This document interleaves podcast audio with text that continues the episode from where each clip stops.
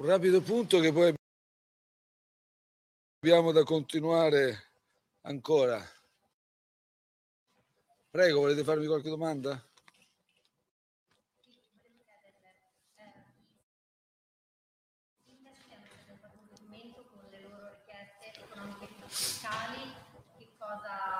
in grado il governo di accettare queste richieste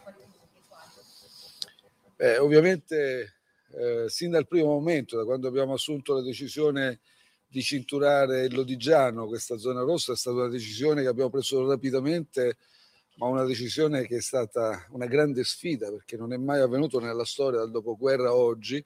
Eravamo consapevoli che avremmo poi dovuto sopperire a tante necessità e urgenze dal punto di vista anche economico-sociale di questa comunità. Io l'ho detto dall'inizio, l'ho ripetuto più volte, è un imperativo morale venire incontro a queste esigenze, non possiamo eh, porre in zona rossa una comunità di 45.000 abitanti e poi ovviamente disinteressarci delle conseguenze sul piano anche economico e sociale. Abbiamo già col decreto 2 marzo adottato una serie di iniziative con un impegno finanziario cospicuo e quasi, dico quasi pari al miliardo. Ovviamente poi sono venuti altri interventi, il decreto Cura Italia, il provvedimento per le liquidità che riguardano anche queste aree e adesso c'è un nuovo significativo provvedimento di 55 miliardi. È già noto, abbiamo già chiesto lo scostamento per quanto riguarda il deficit adesso lo stiamo approntando. Verranno sicuramente delle risposte, non risolveremo tutti i problemi, questo lo dobbiamo dire ai cittadini, perché le sofferenze sono tali e sono così diffuse che è difficile rispondere a tutte, a tutte le richieste, ma sicuramente cercheremo di intervenire in modo serio, in modo sostanzioso e incisivo per la gran parte delle fasce sociali, delle categorie professionali che sono in difficoltà. Adesso non voglio elencare, ma insomma dai dei lavoratori che vanno in cassa integrazione, il, ai lavoratori autonomi, professionisti, anche abbiamo, ad esempio, dobbiamo intervenire sicuramente anche per le colfe badanti, dobbiamo intervenire per fasce sociali che non sono state sin qui ricomprese nel reddito di cittadinanza. Insomma, c'è tanto, c'è tanto da fare. Dobbiamo ovviamente dare grande sostegno alle famiglie che sono in sofferenza e poi ovviamente le cito per ultimo, ma saranno un pilastro anche di questo intervento alle imprese. Dobbiamo assicurare già col decreto di liquidità e attenzione, lo voglio dire anche al mondo bancario. Noi stiamo monitorando la risposta del mondo bancario a questo decreto di liquidità.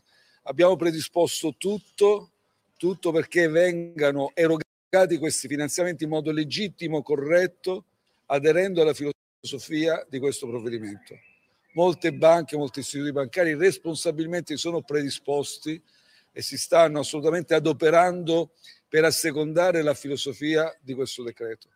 Mi raccomando, chiedo uno sforzo a tutto il mondo bancario perché possa erogare subito liquidità alle imprese che ne hanno bisogno rispettando quelle che sono le nostre indicazioni. Abbiamo offerto una cospicua, anche dal punto di vista economico, garanzia dello Stato.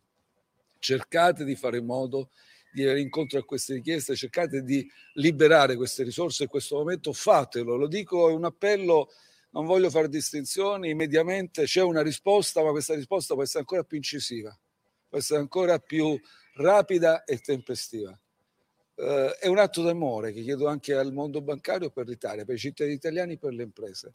Adoperatevi, il governo c'è, se ci sono dei problemi applicativi, ditecelo, siamo disponibili a un incontro quanto rapido possibile. Dobbiamo risolvere tutti i problemi, dobbiamo consentire alle imprese di poter disporre di finanziamenti per andare avanti. Prego, altra domanda.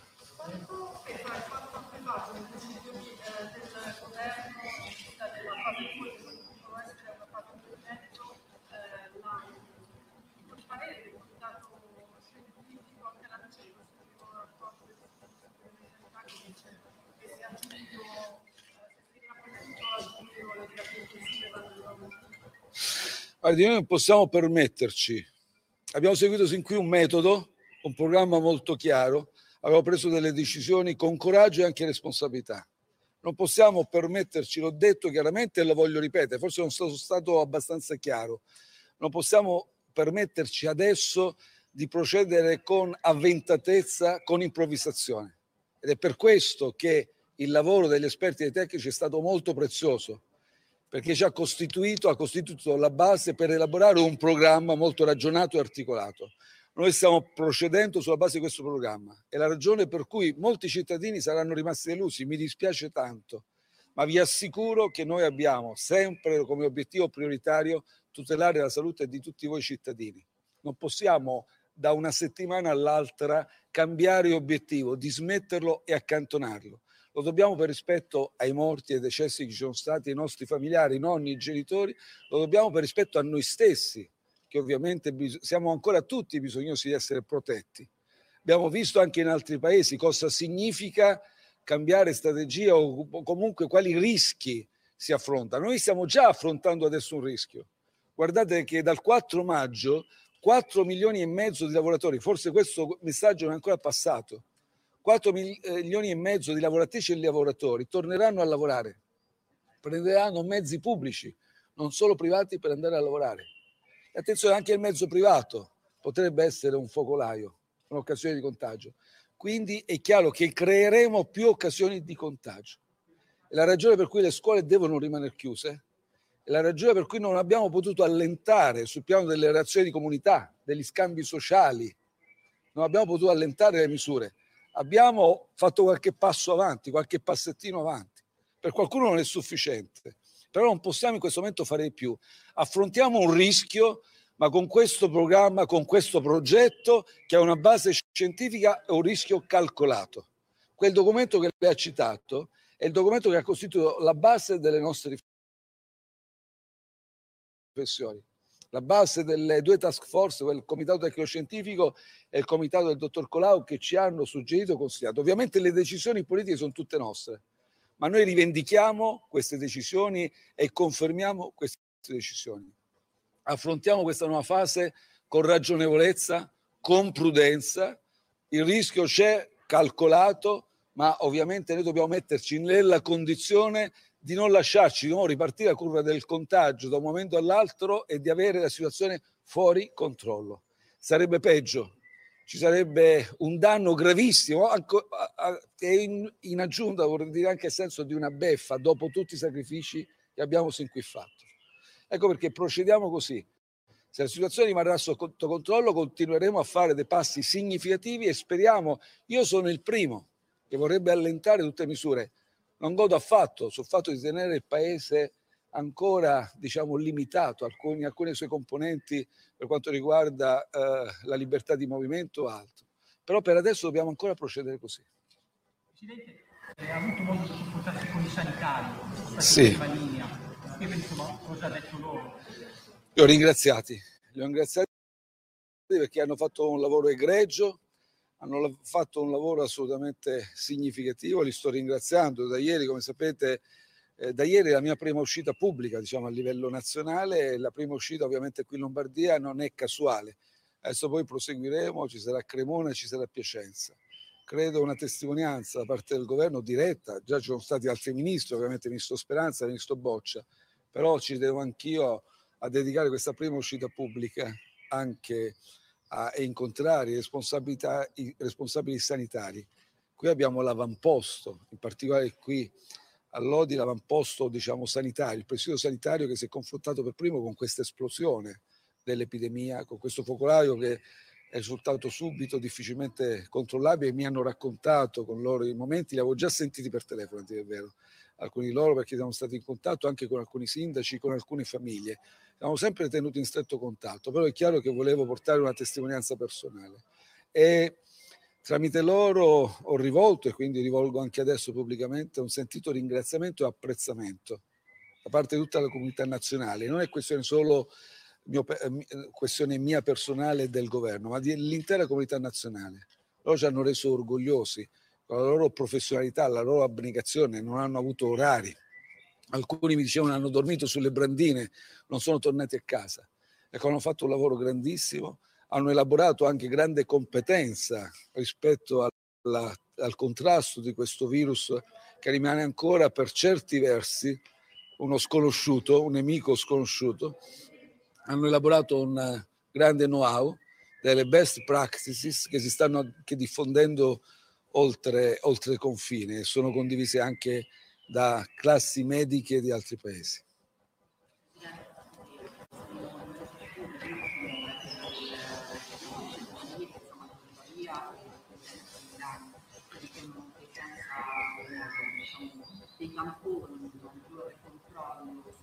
Sui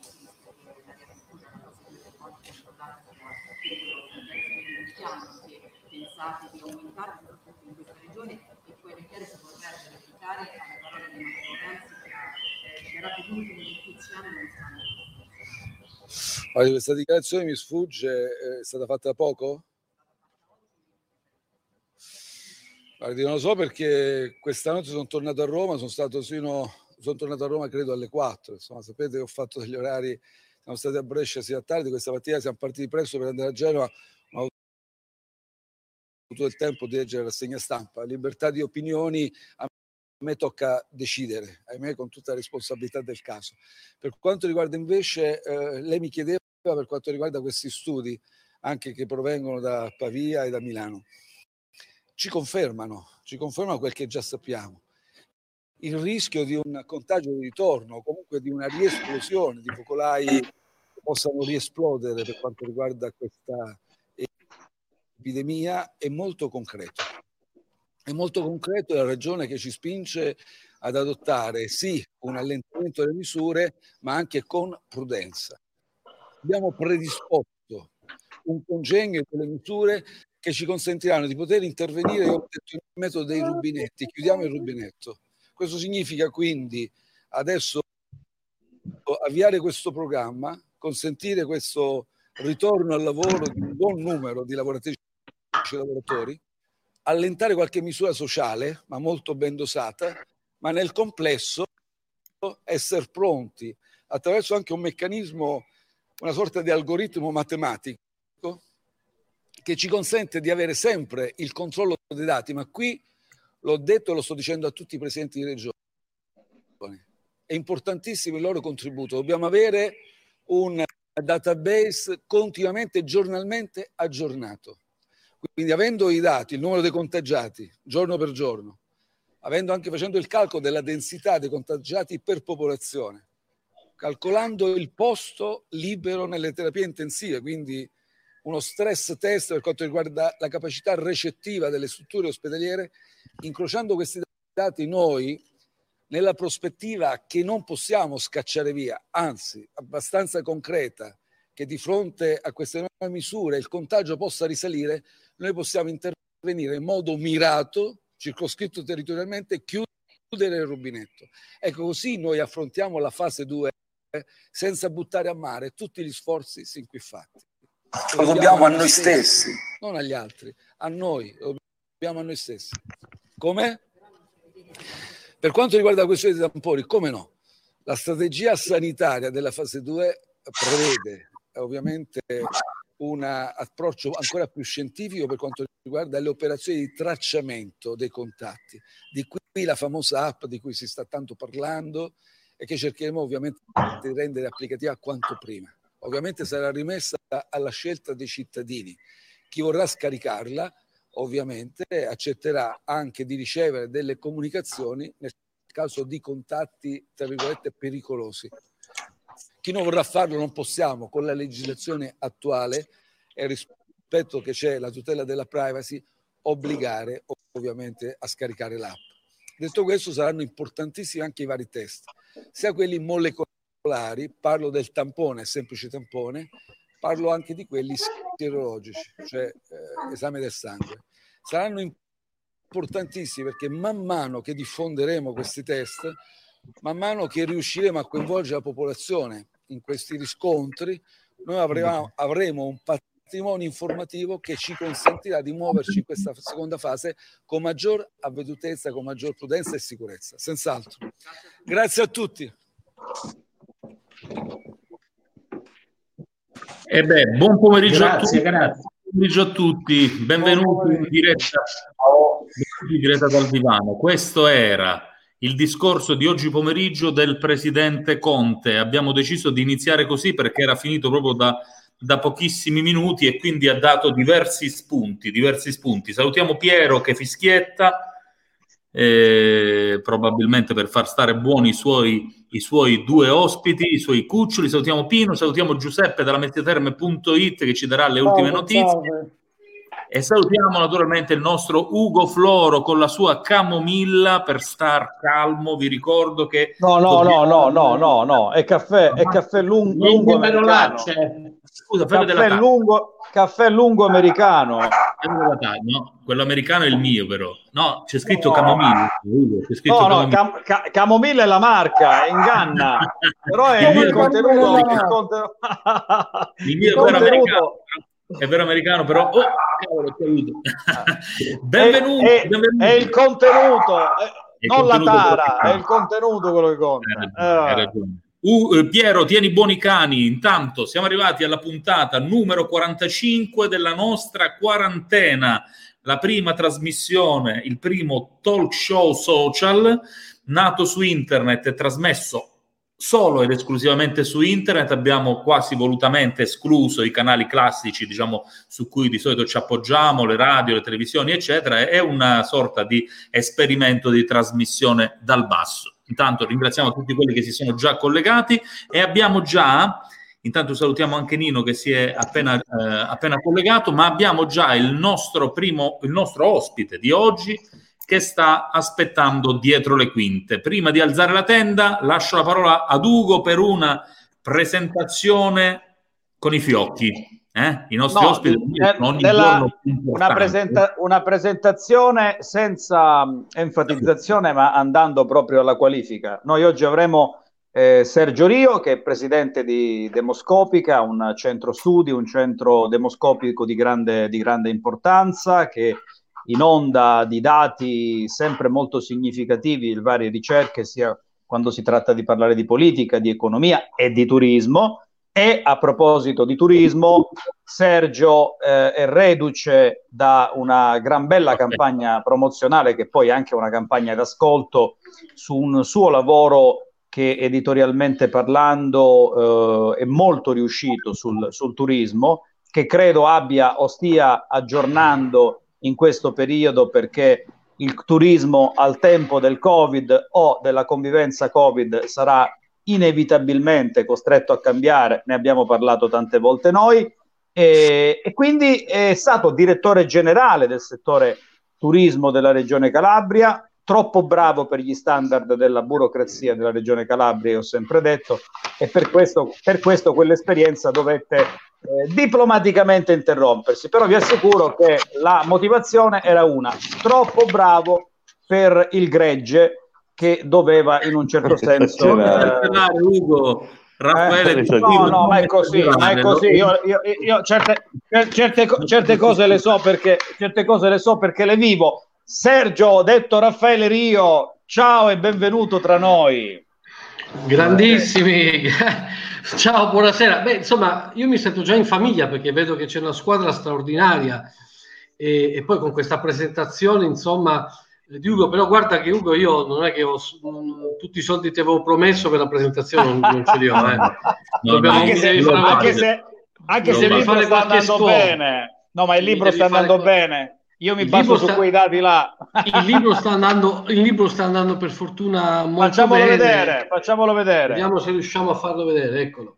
Turismo in quarantena, gli effetti del coronavirus sul sistema italiano. Ed è veramente, come dire, cade come il cacio sui maccheroni, perché io chiedevo, tra l'altro, di organizzare, ora abbiamo, abbiamo Sergio, Raffaele, io dico Raffaele, visto che c'è scritto Raffaele sul, sotto, sotto la tua... Sì, Cristian, ma gli amici mi chiamano Sergio. Eh, allora, tu sei costretto a chiamarmi Sergio. No, ma se no confondiamo, confondiamo allora, scrivi Sergio.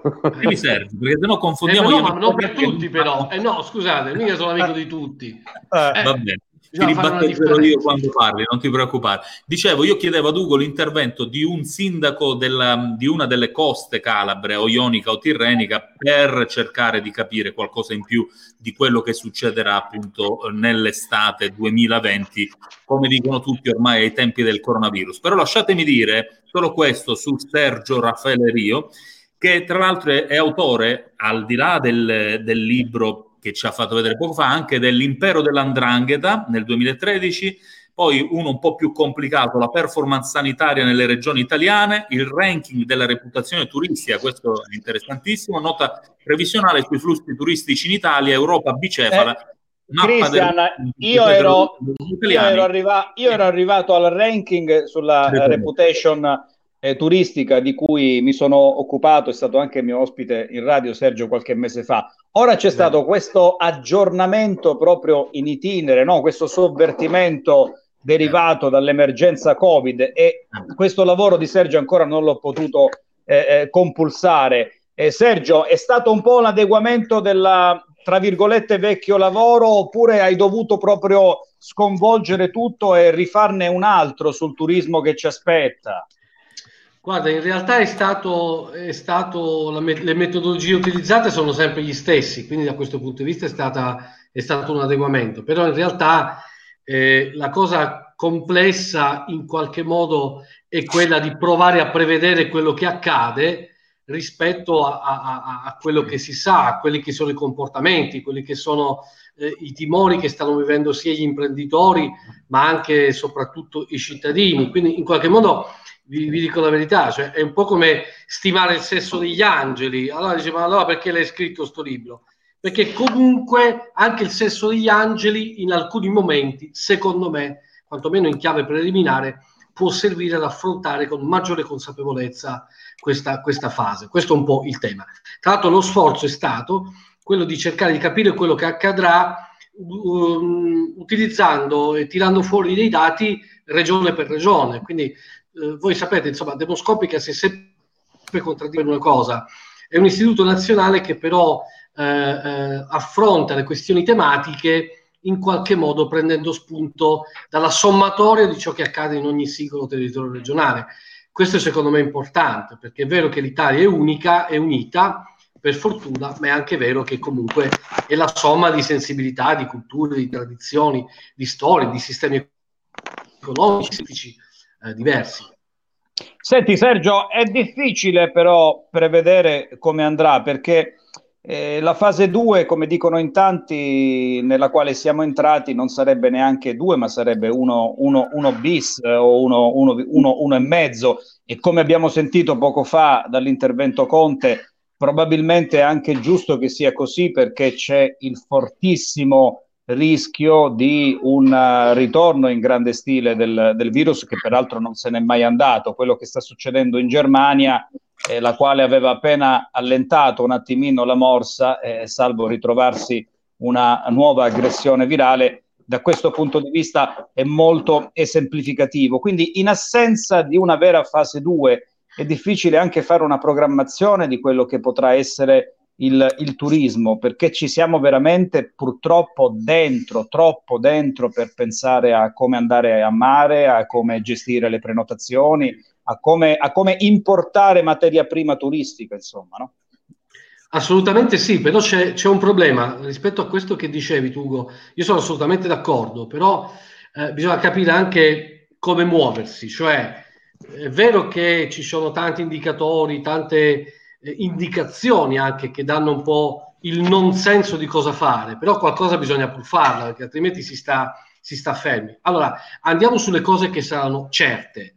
Di certo c'è che non avremo mai una stagione turistica con gli stessi numeri della stagione precedente, questo è indubbio, no? Che non, banale, mali- che non, era stata malissimo, eh? non era andata che malissimo. No, no, anzi, credo, credo che, che, che ci sia stato il numero di presenze maggiori rispetto a tantissimi anni, credo che abbiamo superato le 9 milioni di presenze, per cui è evidente che quella stagione non ci sarà eh, per il 2020.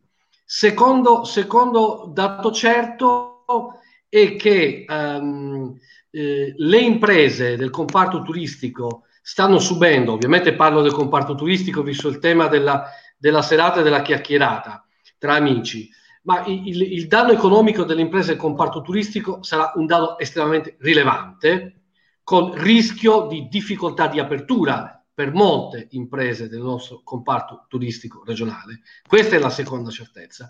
La terza certezza è che qualora, qualora noi dovessimo aprire e prima o poi questo accadrà, l'unico modo per eh, tamponare questa eh, catastrofe in qualche modo annunciata e prevista, siamo noi stessi.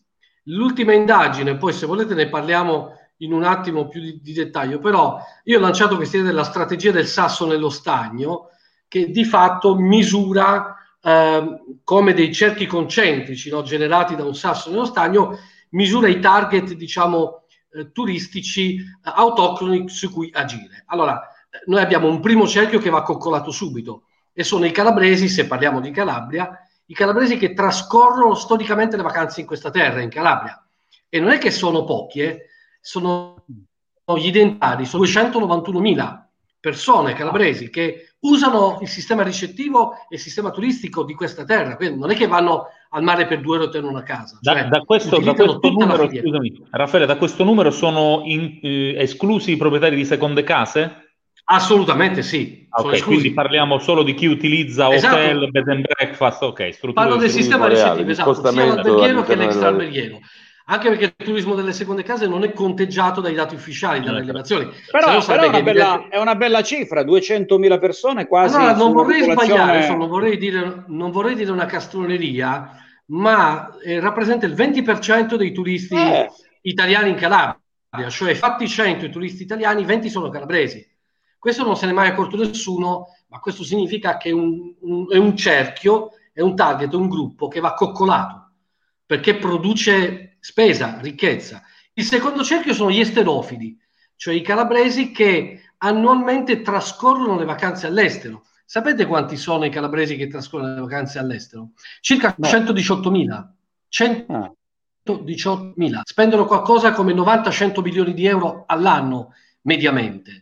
Ecco, ed è un secondo gruppo. Il terzo gruppo sempre, sono i nazionalisti. Scusami Raffaele, il range è sempre luglio, agosto, settembre entro cui si spendono questi 100 allora, milioni? Priori, prioritariamente, prio, prioritariamente ovviamente c'è una concentrazione nei mesi delle ferie, quindi nei, nei, nei mesi estivi, diciamo, agosto, delle vacanze estive. Fine, fine luglio, agosto. Esatto, diciamo che va dal, più o meno da, dal, dal 15 di luglio alla prima settimana di settembre. Lì c'è una grande concentrazione su cui secondo me c'è anche una disattenzione o un possibile intervento.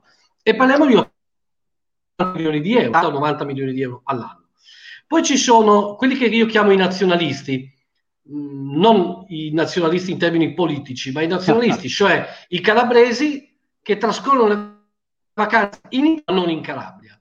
E questi sono, sono tantissimi. Allora, se mettete insieme questi tre cerchi, come nel sasso di uno stagno, eh, io, eh. significa che noi che noi dobbiamo puntare a, eh, a, uh, ai turisti autoctoni, ai calabresi, perché è il primo zoccolo duro che secondo me va convinto a restare a trascorrere una vacanza. Che Quindi, deve eh, essere... eh, Raffaele, tu ci stai dicendo che eh, anche se non riusciremo a raggiungere eh, quelle cifre eh, bellissime importanti di cui siamo reduci nella scorsa stagione estiva, il 2019, che è stato un bell'anno obiettivamente, con una sorta di turismo intraregionale, quindi ai, 100, ai quasi 200.000 che già andavano a fare le vacanze, quindi alloggiavano nelle strutture ricettive, si potrebbero aggiungere diverse centinaia di migliaia di persone che solevano prendere l'aereo o altri mezzi per andarsene. Di calabresi, eh? Sì, di calabresi. di calabresi. Quindi a questo punto noi con 500.000 calabresi, ma anche 400.000 calabresi che andassero a fare tutte le vacanze nella nostra regione, potremmo in parte compensare le perdite e i disastri che ci saranno sicuramente, no? Allora, guarda, eh, ti do un dato secco su questo. Eh, se, ovviamente è un se, se tutti i calabresi eh, decidessero di trascorrere le vacanze in Calabria, non tutti i calabresi 2 milioni, ma i calabresi turisti, eh, quindi non è che sto parlando di, di una cosa inimipotizzabile, sto parlando di un'abitudine vacanziera noi potremmo eh, compensare almeno del 30-40% il crollo che ci sarà dagli stranieri. Eh, non è poco. non so se è chiaro, eh, cioè, noi possiamo ah. dare una risposta molto importante alla nostra regione. Eh. So, Beh, senti, però, però, volevo però... farti una domanda. Volevo farti una domanda. Il Nino, però non del... devi essere cattivo, eh? Perché no, no, io ho preparato lungi, solo, solo, con Floro. no, Floro è tremendo. No, no, ti volevo chiedere, cioè, a prescindere da questi numeri, che comunque sono allettanti, interessanti, che rappresentano una Q importante di mercato, rimane sempre il solito problema. Siamo? Un grande, siamo una grande, una grande squadra. squadra. Una grande... Eh, rimane sempre il solito problema. Come si fa a fare vacanza evitando gli assembramenti della serie? Se io vado in un villaggio turistico, vado a fare cosa? Dormo, pranzo e vado al mare? Le attività ludiche, le attività sociali non si svolgeranno comunque. Quindi bisognerà creare, a prescindere dal mare, per quello potrebbero avere con gli spazi, più spazi, i resort per poter ampliare spia- eh, la, la, la fruibilità del mare con gli ombrelloni. Ma dell'attività proprio sociale legata al resort, all'albergo, come si può fare questo tipo? Come si può sopperire a questa mancanza fondamentale? Nino, a te interessa pra- particolarmente l'animazione per bambini, se non mi sbaglio, no? L'animazione nei villaggi. L'animazione in generale, ah, in generale. No, i bambini, eh, i bambini, guarda, ni, ni, eh, bambini quarantenni. Nino, Nino, Nino io, io, farei così, eh, posso darti una risposta rispetto a quello che se io fossi, se io fossi un, un governante eh, mi attiverei in questa direzione. Allora, quello che dici tu non è vero, è sacrosanto, nel senso che ipotizzate, noi parliamo tutti di distanziamento sociale. Il distanziamento sociale, voi immaginatevi, significa una perdita di posti, perché se uno deve mantenere delle distanze perde i posti, è chiaro. Allora, questo significa, faccio un esempio, un ristorante, una struttura ricettiva, perde i posti. La perdita di posti, attenzione, può produrre due conseguenze, secondo me. La prima, un aumento dei prezzi, perché il bene diventa scarso, potrebbero aumentare i prezzi. E quindi, secondo me, la regione dovrebbe intervenire con dei buoni vacanza familiari per, ovviamente, le famiglie in particolari condizioni che però decidano di trascorrere le vacanze in Calabria. Questo potrebbe calmierare ovviamente i prezzi verso il basso. Il secondo aspetto eh, importante è organizzare attraverso la promozione, attraverso degli accordi sindacali o quant'altro, altri due elementi. Possiamo andare in ferie tutti la prima settimana, la, la, le prime due settimane di agosto? Allora dobbiamo trovare un accordo di responsabilità tale che i piani ferie delle aziende e non solo vengano diluiti in spazi più lunghi. Certo, non possiamo andare a fare il bagno a novembre, questo è evidente, ma possiamo spingerci, per esempio, Dai, cosa che i canadesi Raffaele, Raffaele tutto settembre. Sta un, sta un, po', di colonia, però mi sembra l'unico modo. Sì, ma non è... mi riferivo, mi riferivo all'aspetto proprio sociale, eh, del relax, a quello mi riferivo, non tanto all'aspetto organizzativo che comunque si può spalmare nel tempo, hai perfettamente ragione, specialmente qui al sud da noi. Io mi riferivo, io che, de- io che, decido di fare la vacanza nel resto, per fare anche nello spazio intendo, cioè guardate, noi abbiamo la Costa degli Dei 100 km di costa. che ha una fortissima concentrazione, una fortissima densità turistica, cioè c'è un, un, un carico eh, diciamo eh, sostenibile fino a un certo punto di turisti. Questo per carità è un elemento molto importante. Ecco, un'altra cosa da fare è redistribuire i flussi turistici, siccome sono molti saranno autoctoni nell'ipotesi di cui ti sto facendo, su una dimensione più vasta del territorio. Poi quello che dici tu è chiaro, se vuoi la mia risposta provocatoria, io certamente non andrò mai in una spiaggia col plexiglass perché non sono un pomodoro in serra. Questo è anche mangiare con il plexiglass davanti è ah, No, io non, non, mi piacciono i pomodori, ma non voglio esserlo io, ecco, questo è il senso. Raffaele, però, una... però, nella freschera sì, nella freschera io ci andrei, Nel, ce la siamo inventata nella freschera, sì. negli, negli, anni 50 ah, ciambra, nella ciambra. Appunto, ah, ecco. Raffaele, una domanda che volevo farti, però qual, quant'è la sovrapposizione, il tasso di sovrapposizione tra le facce di cui parlavi prima? Tornando ai numeri e alle percentuali, no?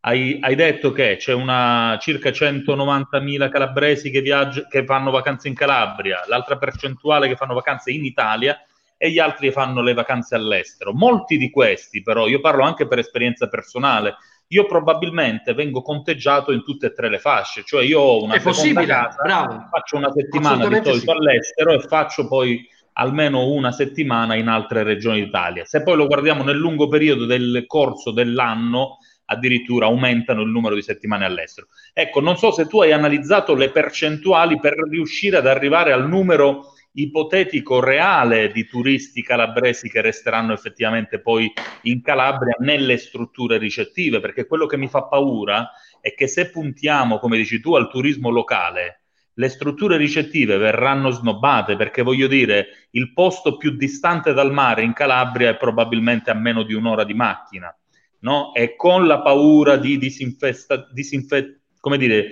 posti non perfettamente disinfettati per la paura del contagio eccetera il rischio io mi auguro di no naturalmente ma il rischio è che molti calabresi possano rinunciare alle strutture ricettive e magari dedicare qualche ora in più no? sul trasporto personale, tra l'altro in auto personali. Allora, Forse le regioni vicine potrebbero essere più un serbatoio di, di, turisti, tipo la Campania, la Puglia, la Basilicata.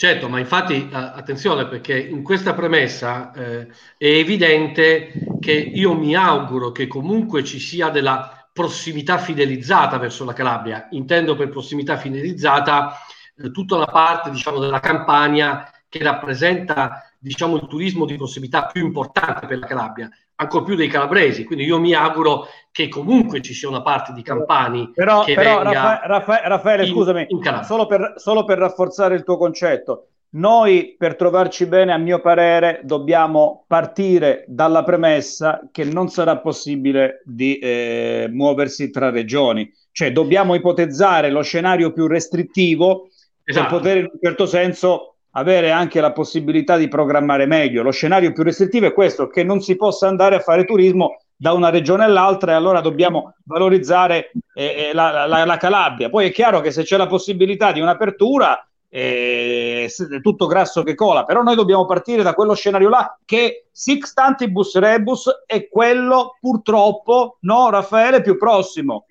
Esatto, ma infatti la, la, la premessa, eh, grazie Ugo per questa precisazione, perché in realtà la premessa è che io ragiono ovviamente rispetto al, al, al, a ceteris paribus, diciamo, per cui a bocce ferme, per cui eh, quello che dici tu Cristian è vero, cioè ehm, i numeri che io vi ho dato in realtà sono arrivi, se vogliamo essere tecnici, non sono turisti, sono arrivi. Un, un, turista potrebbe essere conteggiato in due o tre arrivi.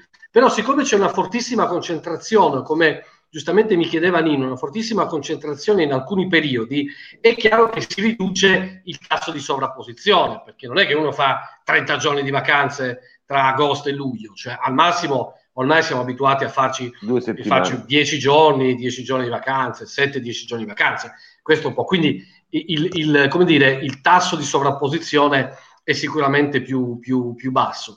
Però si pongono dei, dei, problemi. Per esempio, non so, Ugo parlava della sanificazione. Allora, voi immaginatevi dei, dei, dei problemi proprio pratici.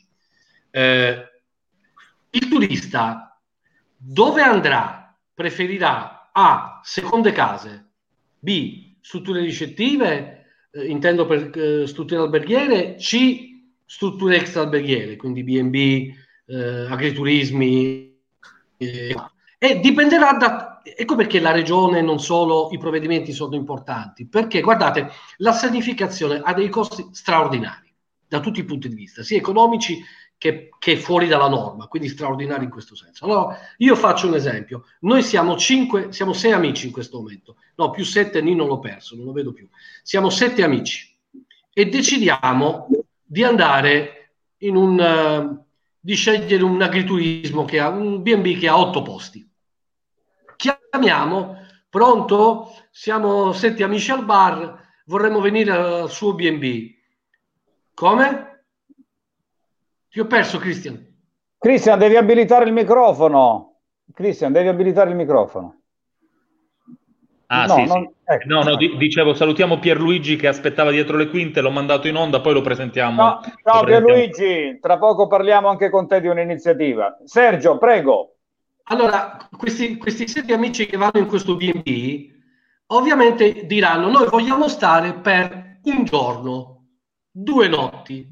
Siccome il, il povero operatore dovrà sanificare il cambio, un B&B per una notte non gli conviene, quindi dovrà dire due cose, o dovrà mentire, fare due dichiarazioni mendace e prenderti per i fondelli dicendo che sta sanificando, ma in realtà non l'ha fatto, oppure dovrà mandarti a casa, dovrà rifiutarti, cioè dice purtroppo se lei mi sta 5 notti, sì perché catto è break even, altrimenti non ce la faccio, oppure, oppure dovrà eh, dire eh, mi dispiace, dovrà rifiutare i clienti.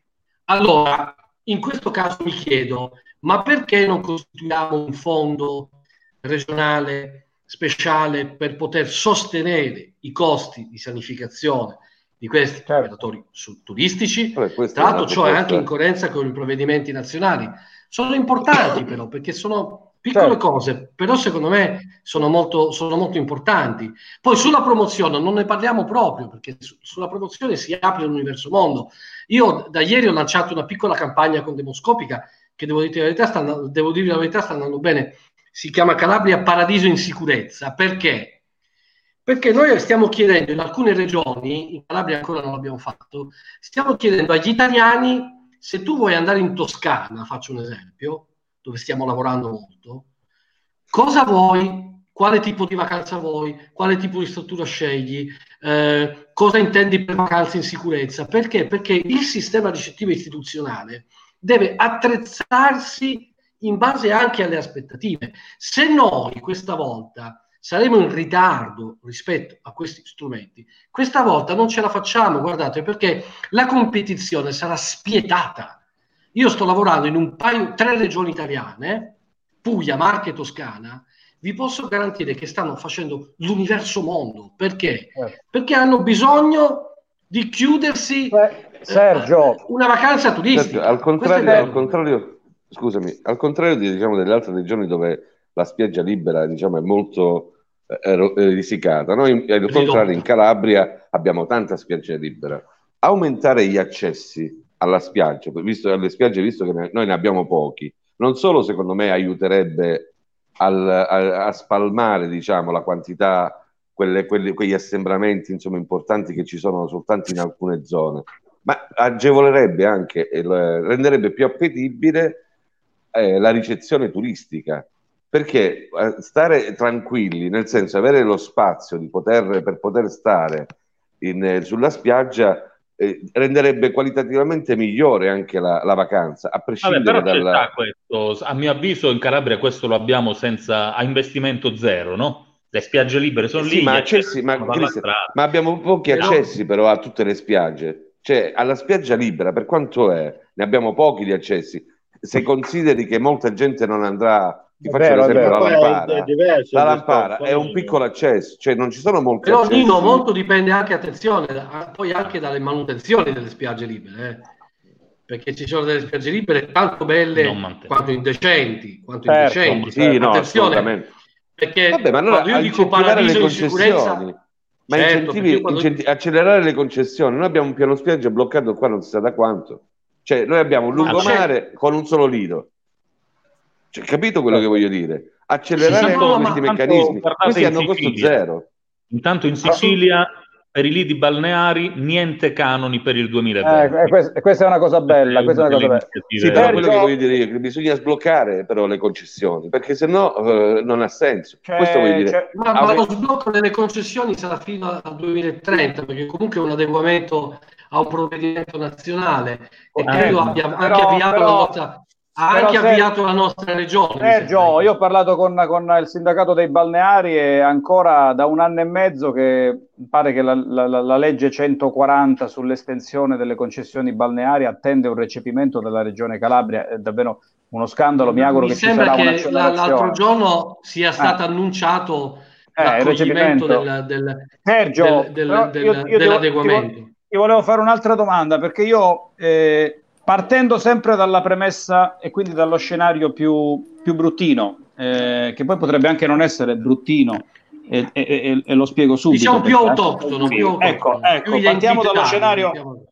partiamo dallo scenario più identitario, quello per il quale anche tra luglio e agosto eh, non ci si potrà muovere tra una regione e l'altra e quindi noi calabresi dovremmo essere turisti della nostra terra o sul nostro suolo, il che aggiungo io non sarebbe neanche male perché siamo in tanti a non conoscerla bene la nostra terra e quindi potremmo essere per così dire pionieri. Io eh, ho quasi 46 anni e ci sono delle zone eh, pur facendo un'attività che mi porta spesso fuori dalla mia terra, che, che, che, disconosco, che vorrei conoscere meglio, che vorrei quantomeno approfondire. Detto questo, eh, questa pandemia, questa quarantena, questo, questa, questo stare forzato a casa, io credo che abbia compresso così tanto le famiglie, la voglia di vita, la voglia di godere della natura, che appena ci sarà la possibilità in una fase 2, che sia davvero 2 o comunque una fase 3, ci sarà un'esplosione di persone che vorranno andare a visitare la Calabria, che vorranno andare al mare, che vorranno andare ai monti. Cioè è come se una molla fosse compressa, come se noi fossimo compressi. Quando ci sarà la possibilità che questa molla scatti, beh, si riverserà tantissima gente sul suolo della nostra terra.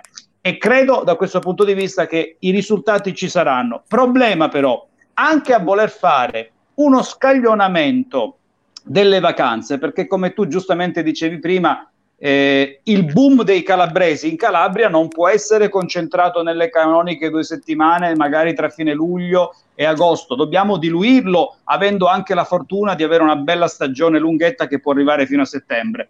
Eh, ma anche volendo scaglionare, noi abbiamo le strutture ricettive, i posti letto, perché poi di quelli si tratta andando proprio al fondo per poter ospitare, secondo me, una miriade di calabresi che andranno a visitare la loro terra. Allora, due cose. Allora, l'ultima, assolutamente sì. Noi eh, abbiamo una concentrazione del 40% di utilizzo di posti letto soltanto nell'altissima stagione, ma fondamentalmente, mediamente, no, noi stiamo tra il 14 e il 18% di, di occupazione di posti letto, per cui abbiamo, abbiamo una miriade di posti letto interessanti in Calabria su cui, come, come Castelletto su cui, su cui, agire. Non è questo tanto che mi preoccupa, mi preoccupa eh, eh, quello che dicevi tu. Eh, la teoria del sasso nello stagno, di cui si parlava prima, la strategia, si basa su quello che io chiamo l'effetto euforia, cioè ci sarà una euforia da vacanza, ma questo in qualche modo è anche una reazione introspettica a, che è accaduto.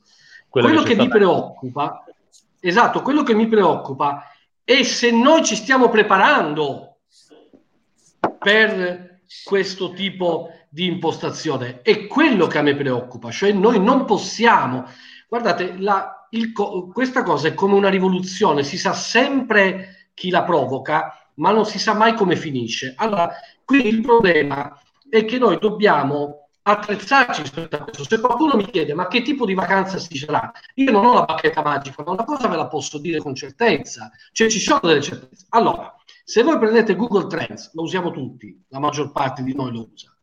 Allora, ci sono tre fasi in cui sta cambia- è cambiata la cosa. Sto mettendo la mano qui, mi perdo. Ok. Tre momenti in cui è cambiata la ricerca. Voi immaginate, primo, feb- eh, primo gennaio, eh, eh, 30 marzo 2019. Se voi digitate turismo, vi escono le parole mare, spiaggia, divertimento e quant'altro. E poi delle location. Se voi fate la, la stessa ricerca dal primo di gennaio 2020 al 20-25 febbraio 2020, vi escono eh, espressioni del tipo anche inoltrate, no scusate, anche fino a marzo, a turismo ho cominciato a trovare blocco voli, coronavirus, eh, eh, Covid-19, mascherine. Se voi invece andate adesso, cioè dalla seconda settimana di aprile ad oggi, e digitate sempre lo stesso termine, questo è importante. Sapete cosa vi esce? Benvenuta Patrizia, benvenuta Patrizia, parliamo di Ciao turismo. Ciao a tutti. Raffaele, continua, continua. Ciao, poi, poi ciao. Allora, se voi digitate, se voi, vi, vi, escono espressioni del tipo non più spiagge, ma trovate spiagge libere, spazi aperti, libertà, eh, eh, eh, bassa densità turistica, poco affollamento. Cioè, i, i, siccome Google Trends è molto predittivo rispetto a queste cose, noi già sappiamo che cosa sta cercando. Il turista. Allora, che cosa dobbiamo fare noi? dobbiamo attrezzare e adeguare la struttura ricettiva che abbiamo, non possiamo pensare di fare voli pindarici, dobbiamo lavorare con ciò che abbiamo e attrezzarlo rispetto a una clientela che peraltro, se posso permettermi, sarà, avrà questo profilo, secondo me, io me l'ero segnato, adesso non me lo trovo che sono emozionato. Allora, ci sarà mare, ma non più tradizionale come la prima. Ci sarà un mare che va variegato, cioè noi non dobbiamo pensare solo ed esclusivamente alla costa degli dei, che secondo me sarà importante, continuerà a essere importante. La costa ci sono tante zone la costa, la costa tirrenica, Petropea, Riccardi e quant'altro. Certo. Ma, c'è, ma c'è anche tutta la parte della Ionica Regina e non solo, la parte del Tirreno Cosentino, cioè la parte del, di um, Isola Capurizzuto, tutta la parte del Crotonese. Beh, ci sono tante Sergio, aree. Sergio sai, sai cosa, sai, sai cosa, sai cosa mi, mi, eccita terribilmente? Proprio questa cosa qua, che se centinaia di migliaia di calabresi che hanno sempre il vizio, il pallino d'estate, di andare fuori, sia all'estero sia nel resto dell'Italia, nella consapevolezza di eh, potersi divertire di più e di vedere cose nuove quando di nuovo c'è tantissimo da scoprire no? In Calabria. E io però faccio... anche, anche, spendere di meno spesso, eh, attenzione. Sì, bra- bravo, su questo ne parliamo. Eh, e, io sono, e io sono tra questi, e io sono tra questi, anche perché mm, molto, molto, io ho portato avanti una, una battaglia anche un po' per gioco, no? Sorri- sorriso nelle reception, sorriso dai Bravo, camerieri, educazione, educazione no, ecco, io, mo, mo, mo, su questo noi dobbiamo migliorare e io sono convinto che se noi Però... cominciamo a, a, scoprire la Calabria, finisco il concetto ragazzi, a scoprire la Calabria, a fare le vacanze in Calabria, poi ci rimarrà il vizio perché c'è tanta roba bella da godere, da scoprire e adesso che siamo costretti a restare nella regione, a fare le vacanze qui, eh, tutto questo prospetticamente potrebbe significare poi fare anche il bis, il tris. Quindi, se per primi i calabresi diventano i nostri grandi turisti, eh, io la vedo, la vedo bene. Il problema è che, Sergio, tu hai detto sulla ricettività ci siamo, ma come diceva giustamente Christian, sui prezzi ci dobbiamo essere pure,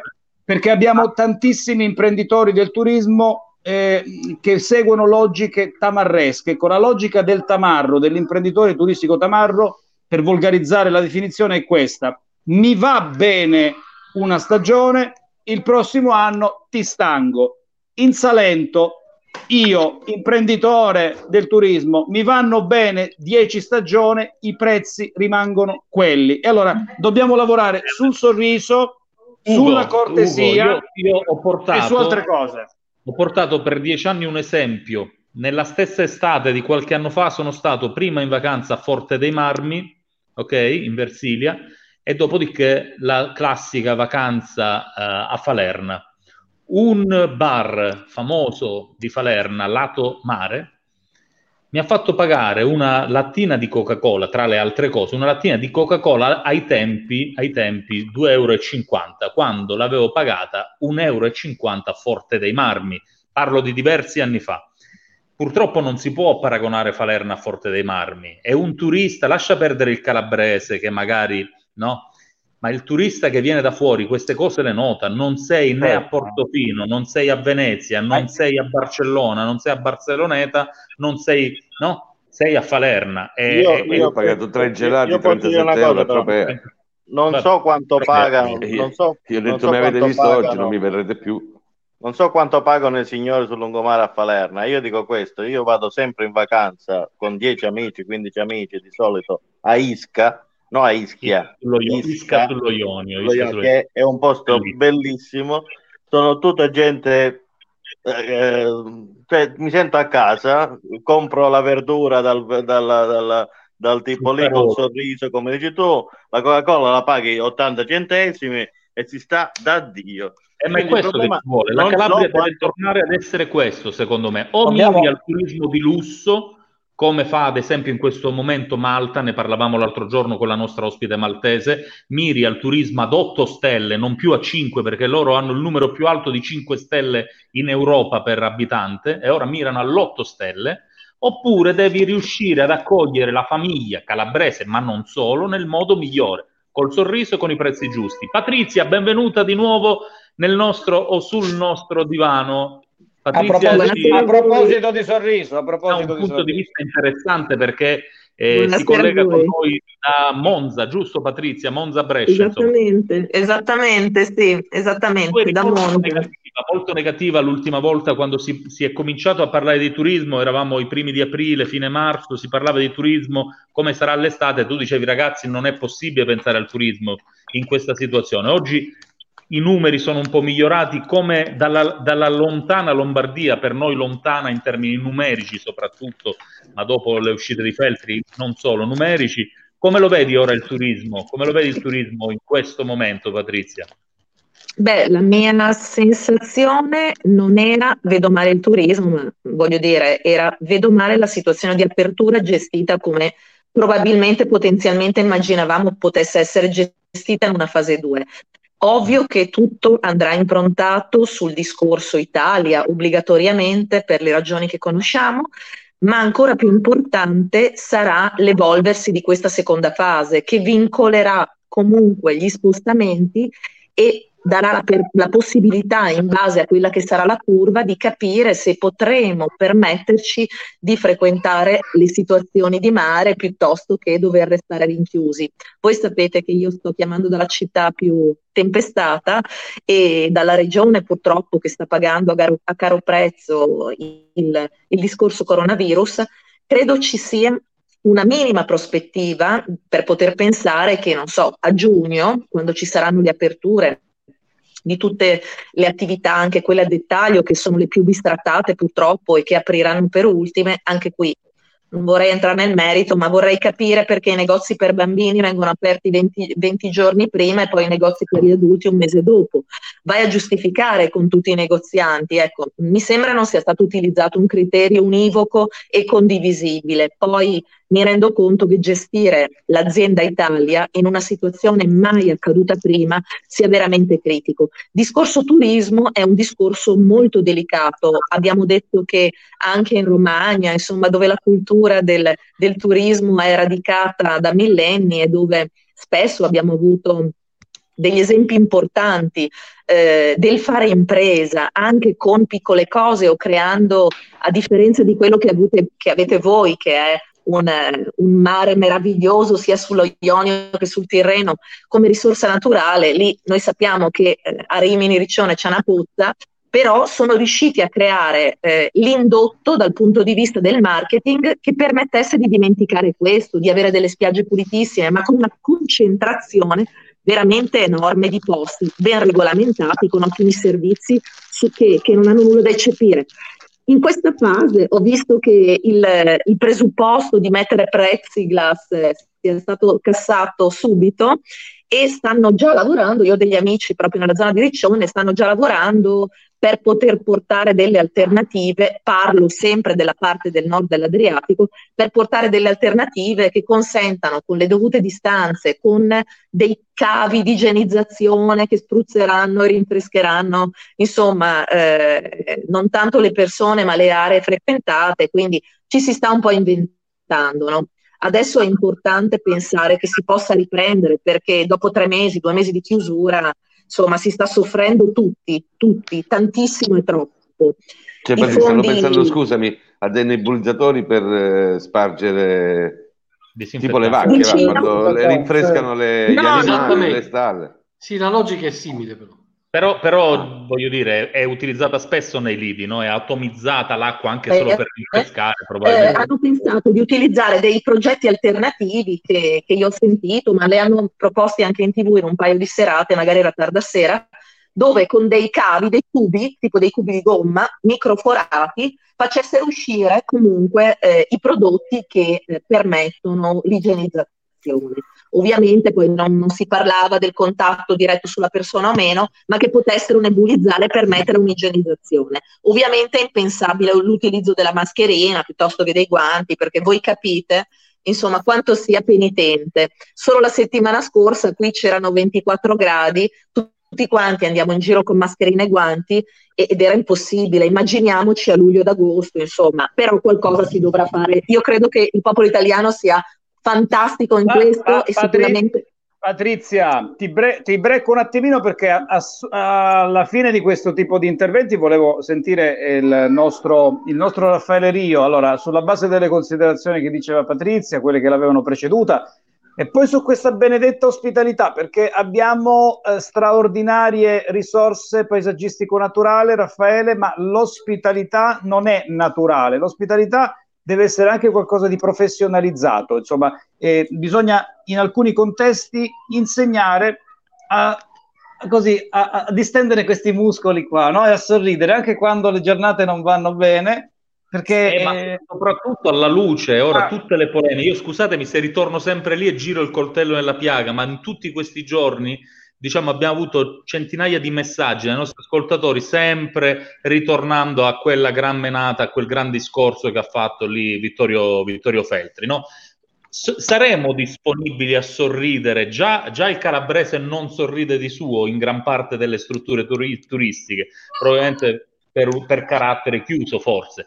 Ma se apriranno al turismo dal resto dell'Italia, saremo di nuovo ben disposti verso il turismo dal nord o la paura e queste ultime polemiche creeranno un muro insolcabile. Raffaele, tu hai analizzato dal punto di vista demoscopico, dal punto di vista dei dati, eh, lo dico a Patrizia, Raffaele Rio eh, appunto lavora per Demoscopica e quindi può portarci diciamo contezza con dati statistiche a livello eh, non solo locale ma anche nazionale. Tu hai qualche informazione, qualche dato e statistica in questo senso, Raffaele? Ma guarda, io non sono, devo dire la verità, non sono scettico come voi. Cioè, provo... Allora, io, eh, quello, almeno quello che penso, anche un po' quello che rilevo da, dall'informazione, riguarda il sistema ricettivo, guardate, ci sono regioni come il Lazio, come la Sardegna, per esempio, e anche come la Puglia, la cui valutazione dei turisti e sistema ricettivo è minore rispetto a quella regionale calabrese. Quindi attenzione perché a volte si ha una percezione distorta perché noi abbiamo due, due drammi, secondo me, comportamentali. Uno è l'anticalabresità endogena e l'altro è l'anticalabresità esogena. Allora, voglio dire, non è che siccome un giornalista racconta una cosa da Milano funziona di più rispetto alla stessa cosa che racconta un giornalista in Calabria, ma noi calabresi pensiamo probabilmente questo. E siccome lo fa a Milano, è più importante, devo dedurre. E da lì la provocazione di, di Feltri che i, i, meridionali sono inferiori, perché probabilmente qualcuno soffre di complesso di inferiorità. A me personalmente non è mai successa questa cosa, né quando partecipavo a una cenetta tra amici dovunque essa potesse trovarsi, né quando mi trovavo al coordinamento nazionale del turismo, cioè io non ho mai avuto questo problema. Il problema è nostro e quindi c'è la parte endogena. Quindi questo è un primo aspetto. Il secondo aspetto, allora io eh, penso che, ti ripeto, le strutture ricettive ci sono. La capacità del sorriso, per carità, è fondamentale. Ugo lo sa, lo ricorderete anche voi. Io otto anni fa lanciai, lanciai la campagna del sorriso, che tanto ce l'ho in maglietta anche con il brand Calabria Pensiero Mediterraneo lanciare la campagna del sorriso dicendo che chi non sorride non può fare turismo. E Calabria che vince è Calabria che sorride. E la Calabria che sorride è la Calabria che vince. Quindi Bene. voglio dire non è che ce la possiamo prendere sempre con qualcuno con il nemico. Se un operatore ha la divisa sporca ha una reception non è che è colpa della regione è colpa la sua la, la, come si chiama? La, la, divisa. Allora ci sono anche dei comportamenti vabbè. per quanto riguarda i prezzi guardate ehm, quello che voi dite accade dappertutto in tutta Italia accade questo, questo in tutta Italia. Non esistono regioni dove non ci sono i furbi e regioni dove ci sono più furbi o meno furbi. Questa è, è una è una, è una, è una incrostata convinzione che probabilmente ci fanno comprendere o ci vogliono catapultare da, dall'alto, ma non è così. In questo modo i furbi ci sono dappertutto. Allora io vi posso garantire l'esatto contrario, quindi faccio la vostra valutazione ma in senso opposto. Allora a me risulta, risulta che ci siano decine, decine, decine di operatori che pur di ospitare i turisti sono costretti a svendere il loro prodotto. Io so della maggior parte degli operatori che pagano 20-25 euro, prendono 20-25 euro, mezza pensione inclusa a notte. Altro che, che eh, Baghdad. E questo capita nella, sulla costa degli Dei, sulla costa Viola, nell'Alto Tirreno Cosentino. Quindi non è sempre così. Quindi io vi invito no, a lanciare l'idea. Allora, qui il problema è un altro. La Calabria è un paradiso in sicurezza, o meglio, è un paradiso. Adesso noi dobbiamo fare in modo che questo paradiso diventi un paradiso in sicurezza, perché guardate, andare a, a, a Courmayeur, no? non è che ci vai con, con il, la macchina, l'ammiraglia e, e, e, c'è l'autostrada a quattro corsie per andare a Courmayeur. Eh. Ci vuole un altro po' con l'elicottero. Se no, invece, ci lamentiamo perché dobbiamo andare dalla Mezia a, a, a, a Tropea, eh, madonna, 40 minuti di macchina. Ma scusa, perché a Roma quanto ci vuole per, per, per andare di macchina? Allora, dobbiamo girare il mondo per capire che la Calabria non è messa così male e spesso e volentieri che ci sono problemi atavici. Scusami scusami Raffaele, salutiamo Pierluigi. Ma non siamo tutti così. Scusa, Raffaele, facciamo, facciamo, un break, facciamo un break. No, no, no, lo dobbiamo, Ugo, lo dobbiamo salutare. Pierluigi purtroppo non riesce ah. a sentirci, quindi è proprio una, ah, prima... un velocissimo, ma non penso che ci senta. Stiamo eh, chattando. Peccato, peccato. Pierluigi, ti vediamo bene, però non abbiamo il segnale audio. Dobbiamo mimarlo. Ciao Pierluigi.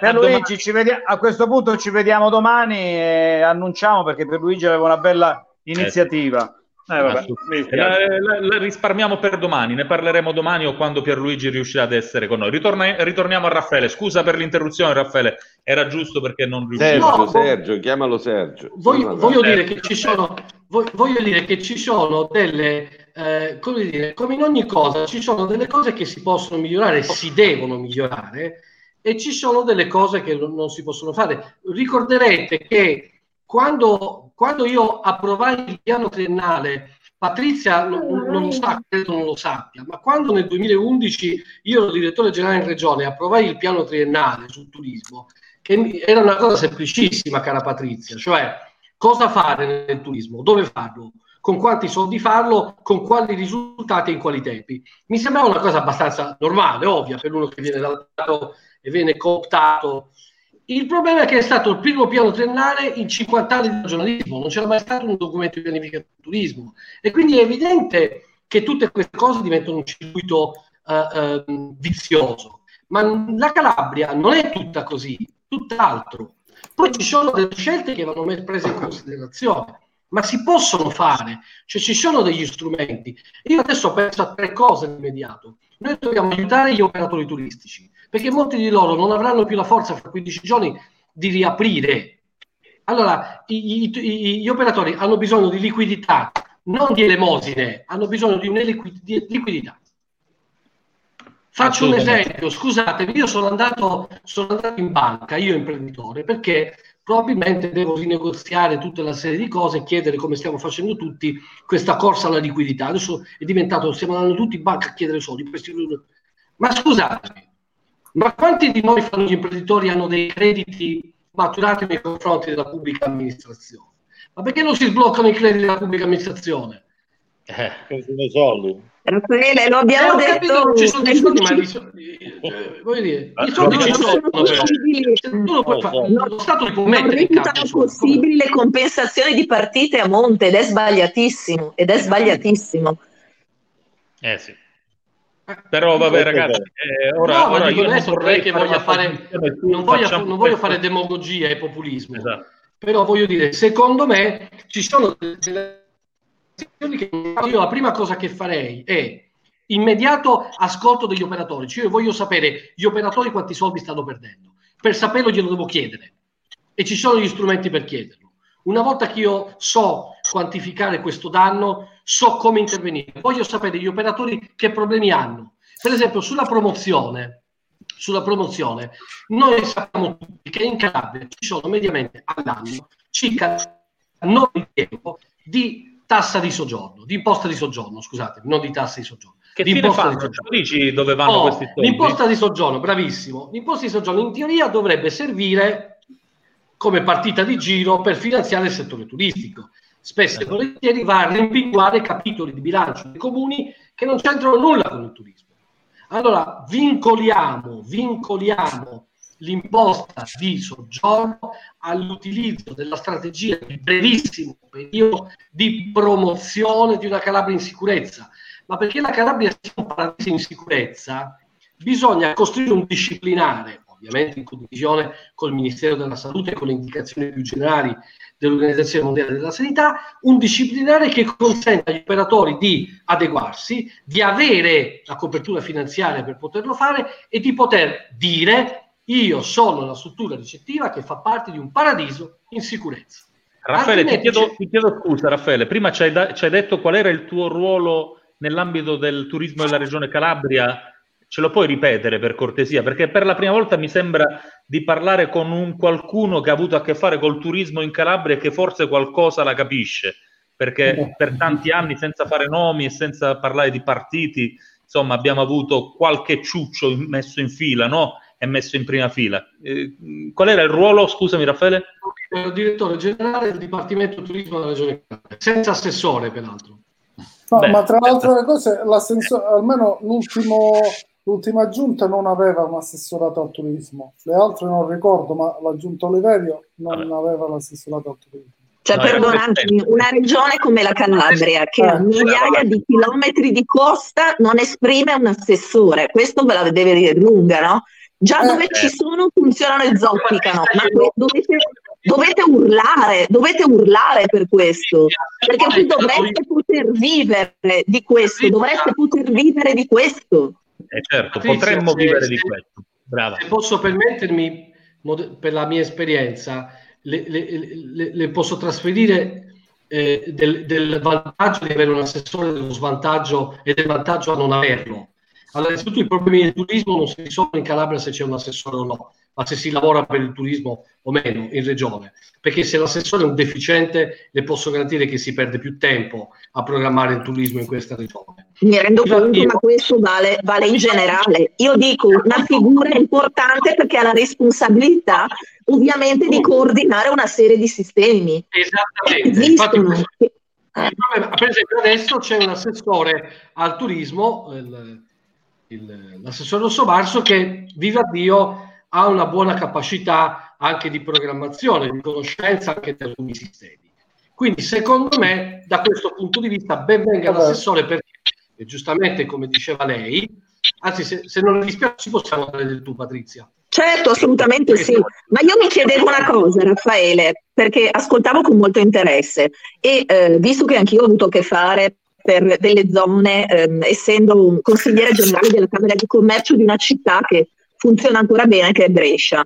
Mi sono occupata di turismo, di servizi negli anni e facevo parte di alcune commissioni in regione. Ora mi chiedo, al di là del- dell'assessorato e dell'espressione mia di Certo, prima, che ritengo doverosa, noi, per esempio, e può essere un aiuto di buona prassi, abbiamo delle forti organizzazioni territoriali che sono associative innanzitutto e anche espressione, ad esempio, delle camere di commercio che hanno, nel nostro caso, una virtuosità perché il territorio riesce a raccogliere anche delle energie non solo economiche ma anche di sinergia e di contributo collaborativo gratuito di tutti i singoli privati che rappresentano categorie. Noi abbiamo fatto dei lavori eccellenti al di là del periodo Covid, dove la promozione, ad esempio, che era molto al ribasso, parlo dei laghi, delle montagne, che venivano spesso messi in seconda istanza rispetto ovviamente alle località eh, trentine piuttosto che quelle marine, no?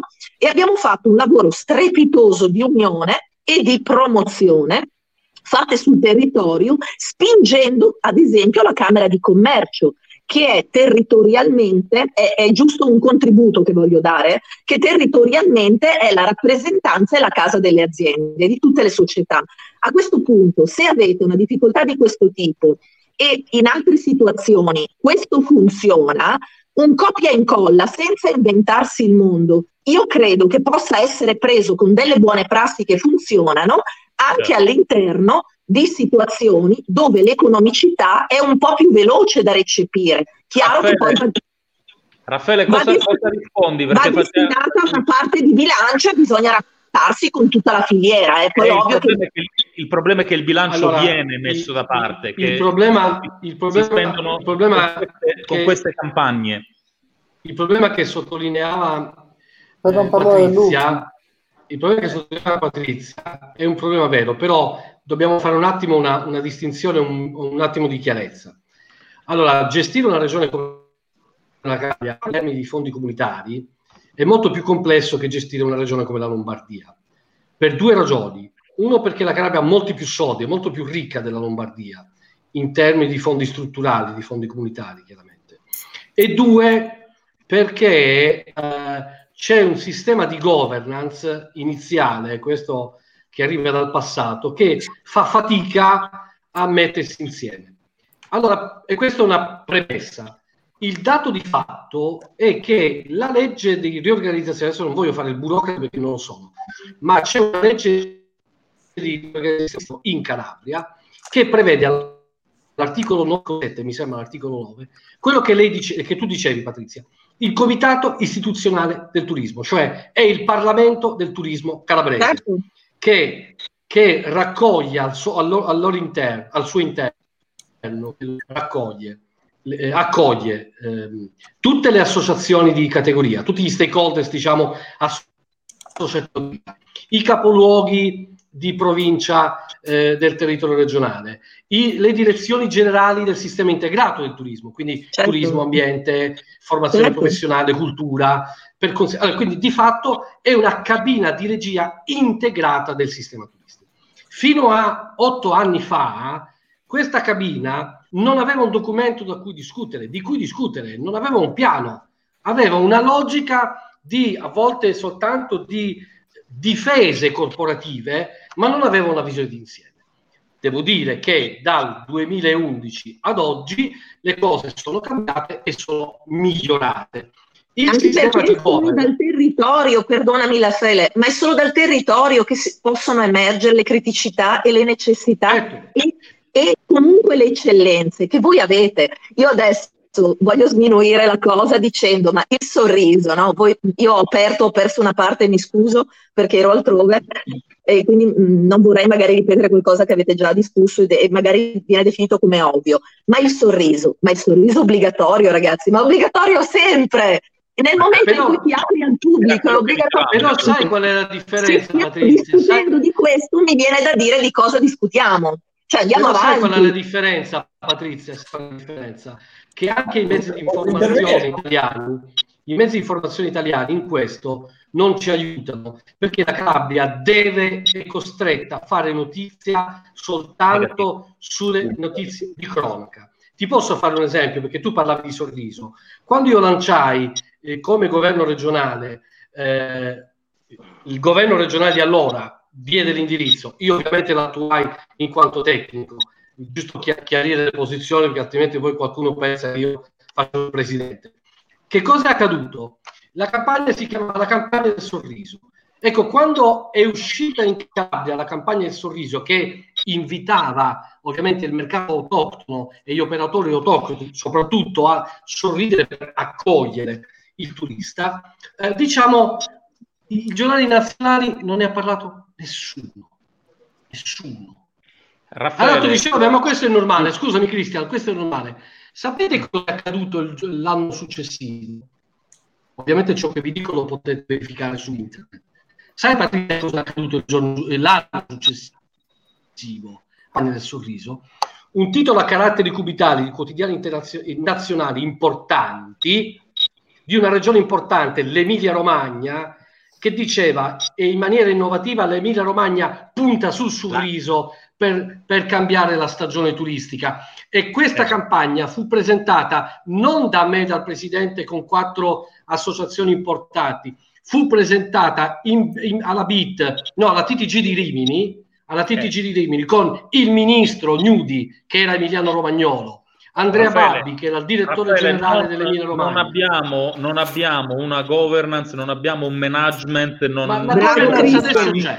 siamo lontani. Da anno c'è, da otto anni c'è. Non facciamo networking, non facciamo networking, siamo una regione distante purtroppo dai canali di comunicazione. Scusa, vai Domenico. E questo a livello nazionale. Io ho avuto a che fare per, per qualche anno, ho gestito un castello in Liguria bellissimo, devo dire, eh, ma lì erano tutti ospiti internazionali di un certo livello.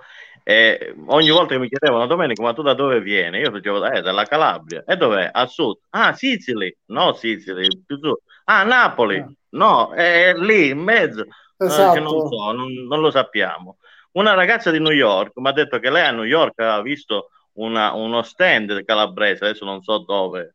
Eh, dice, All'estero ma... si conoscono di più e meglio. No, no, no aspetta, aspetta, aspetta. Lei, lei, lei ha visto, è entrata nello stand, ha visto delle foto bellissime sicuramente, però mi ha fatto una domanda, Domenico, ma se tu vieni in America, dove vai? Io ho detto, non so, a Boston, a New York, bravo, non vai a Cincinnati, che magari è bellissimo, però non lo conosci. Noi che veniamo da qua facciamo le solite cose. Roma, Milano, Firenze, Venezia, certo. Eh, esatto. Certo, eh, però le fiere internazionali del turismo noi le facciamo con materiale spesso, non sempre, perché Raffaele, il periodo in cui c'è stato Raffaele, da, da quello che vedo, se quello è il logo, la campagna, eccetera, la ricordo benissimo e l'ho vista a Londra, l'ho vista su quotidiani internazionali ah, e in quel periodo il Guardian e altri giornali internazionali hanno parlato della Calabria che è uscita tra le regioni più belle del mondo, le spiagge calabresi tra, regioni, tra le spiagge più belle del mondo.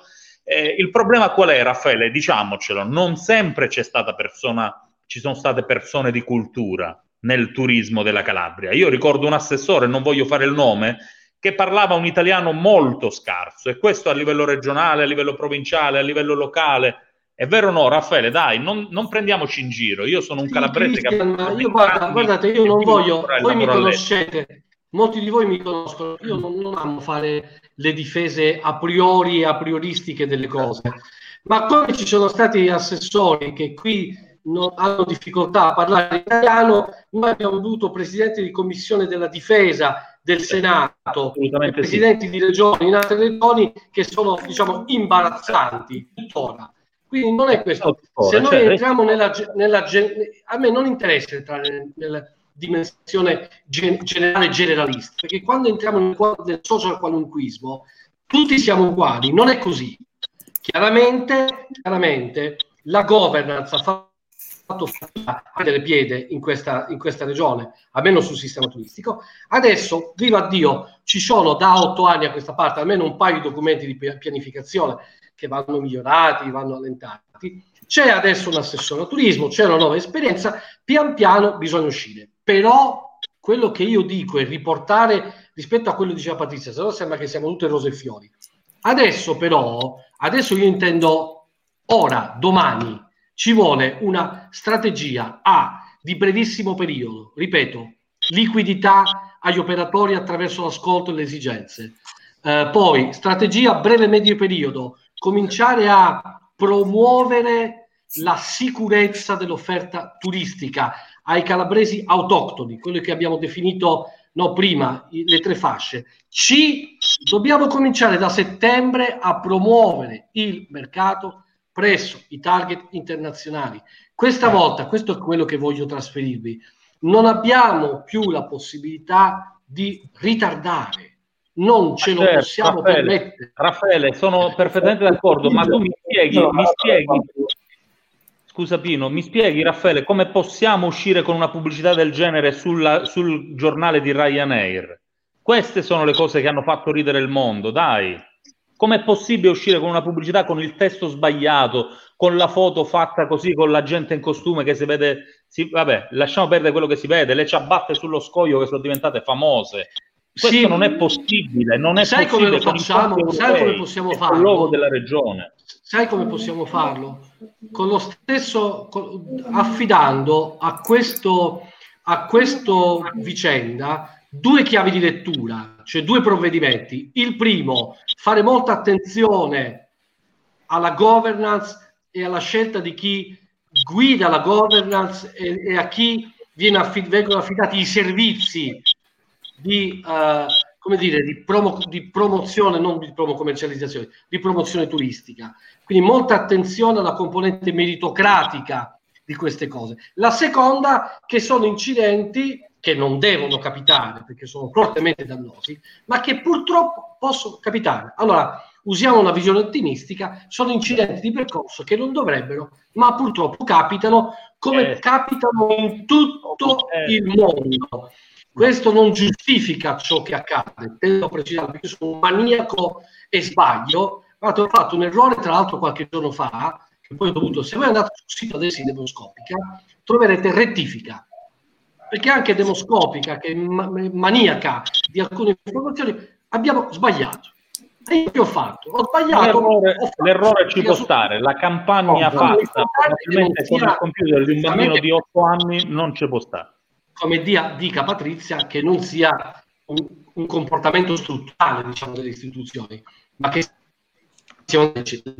questo è quello che intendo. Però guardate che gli spazi io ci sono. dissentirei su io dissentirei su, su, su, una cosa che gioca a vostro favore eh, rispetto a quello che diceva prima Dominichino, eh, che ha fatto la sua esperienza in Liguria, dove ci sono sicuramente posti meravigliosi, ma hanno ben che pedalare i Liguri con tutto l'amore che io ho per i Liguri e con i grandi amici che ho in Calabria, per potersi immaginare solo un terzo delle vostre spiagge, un terzo delle vostre coste. Al di là di questo, che non è personale e soggettivo, ma è oggettivo, al di là di questo, dicevo, mh, forse Domenichino si è trovato anche con persone che eh, la, la, conoscenza della Calabria non ce l'avevano per mancanza di cultura loro, ma vi assicuro, e io un po' del mondo lo giro, l'ho girato, che la Calabria all'esterno e all'estero, e sono d'accordo con Christian, è comunque molto promossa, forse più che in Italia.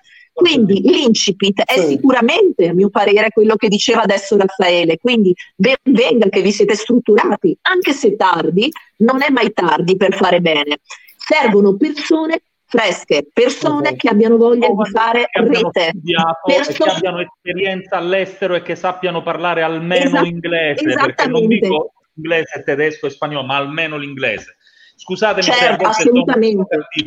Allora, certo. Pino stava dicendo scusa Patrizia perché abbiamo interrotto Pino, stava dicendo qualcosa prima. Pino. Certo. E poi rientra Ugo perché c'è una notizia, è fuoriuscito il motivo per cui la fase 2 non è stata fase 2 ma una fase 1 e mezzo e i dati che vengono fuori sono veramente tragici. tragici Vai, Pino, esatto. poi, passiamo, poi, passiamo, alle informazioni con Ugo che rientra.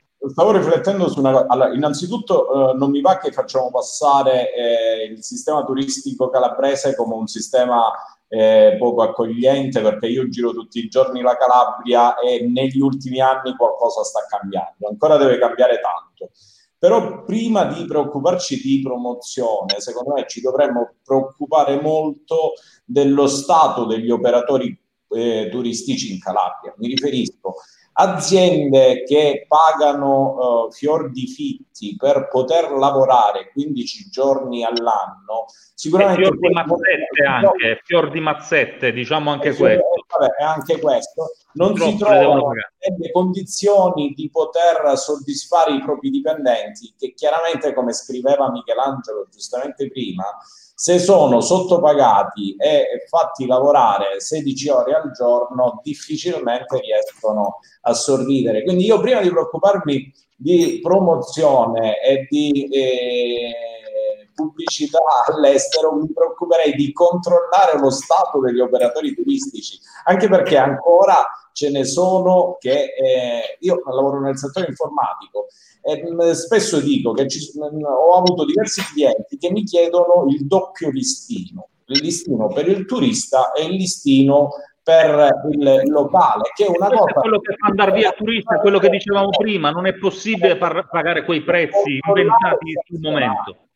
Non è possibile, questa è la vergogna della Calabria.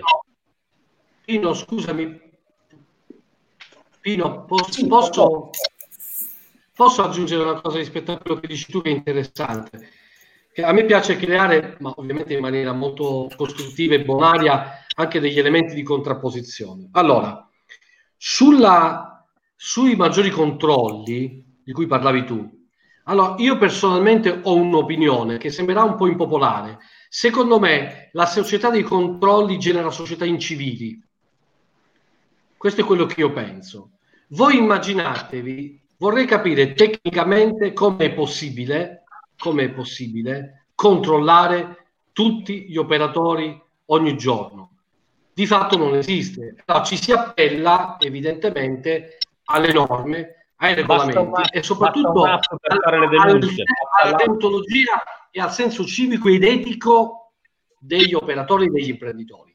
C'era un, un di controllo, per sistemi del genere.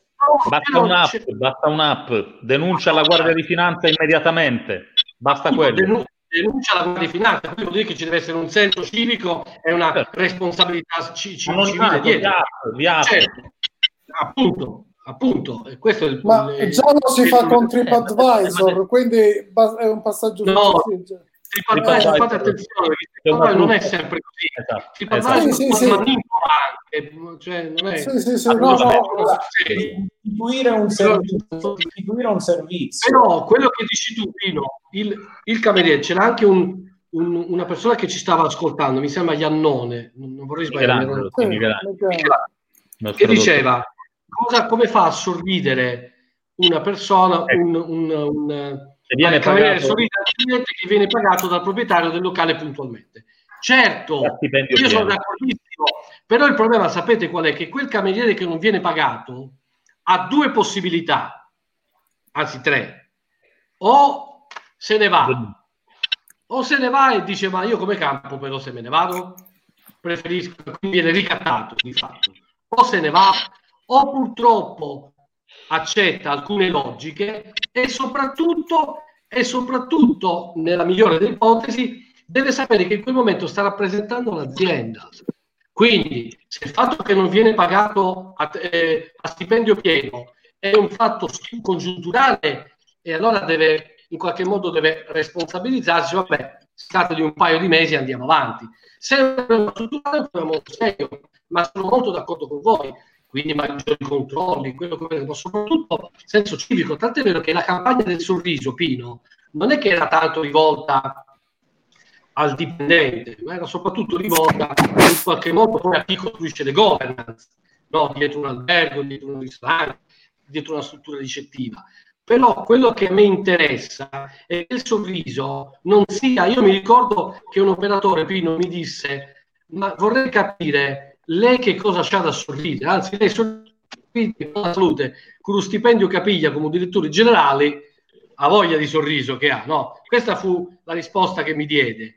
Ma in quel momento io intende- intendevo che il sorriso è una cultura, è un approccio che ovviamente va gradualmente formato ed educato. Soprattutto le governance vanno educate a questa cultura del sorriso. Serve Ma sono cose molto graduali da anni mi chiedo come mai nessuno abbia mai istituito un servizio banale che mh, qualche anno fa si, po- si, poteva fare con un, te- un, numero di telefono a cui il turista chiamava per dare un voto alla, alla struttura e oggi si potrebbe fare molto semplicemente con un'app o con un servizio eh, per misurare la soddisfazione del cliente e istituire su questo una sorta di premialità perché è lì che bisogna lavorare, continuare a spingere sulle eccellenze e punire in qualche modo quelli che non, eh, non si adeguano a degli standard ormai internazionali. Sai perché Pino, vuoi che ti risponda in maniera sincera, diretta, visto che siamo tra amici, non ci sta guardando nessuno, sono un centinaio, almeno 100 persone.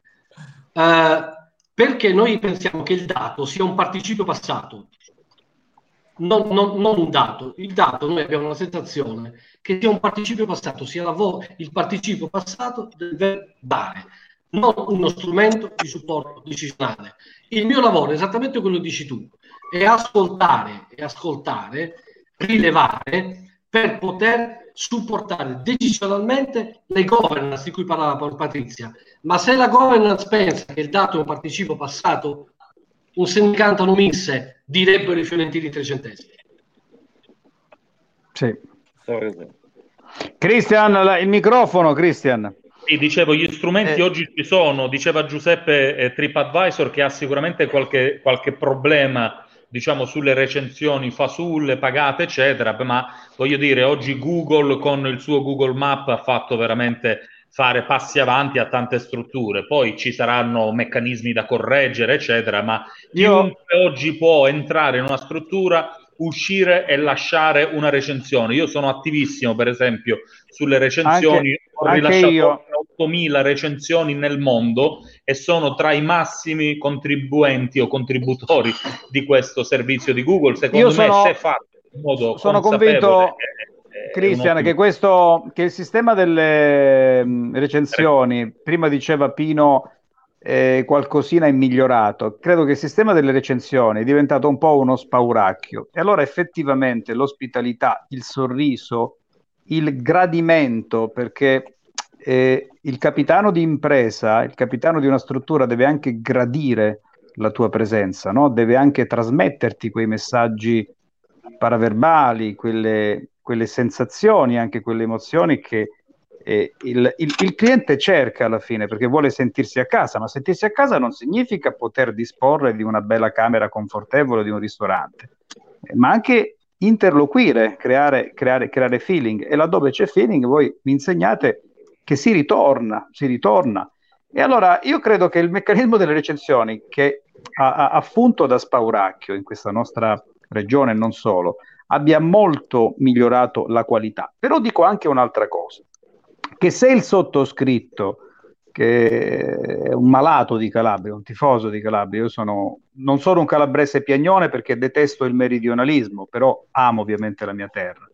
E se Christian e altri ancora oggi diciamo che ci sono delle sacche di musi lunghi, delle sacche di eh, scontentezza, di negatività che ti coglie, ti colpisce appena entri in un locale, al di là poi della funzionalità del locale, non lo diciamo sulla base di quell'esperienzucola che abbiamo avuto, ma lo diciamo perché pur essendo una minoranza, quelli col muso lungo, quelli che non sorridono, per, per- per- per inglobare tutto quanto il concetto, è una minoranza comunque pesante, è una minoranza comunque No, pesante, una è una minoranza che può danneggiare, va bene? È una minor- esatto, è una minoranza urlante.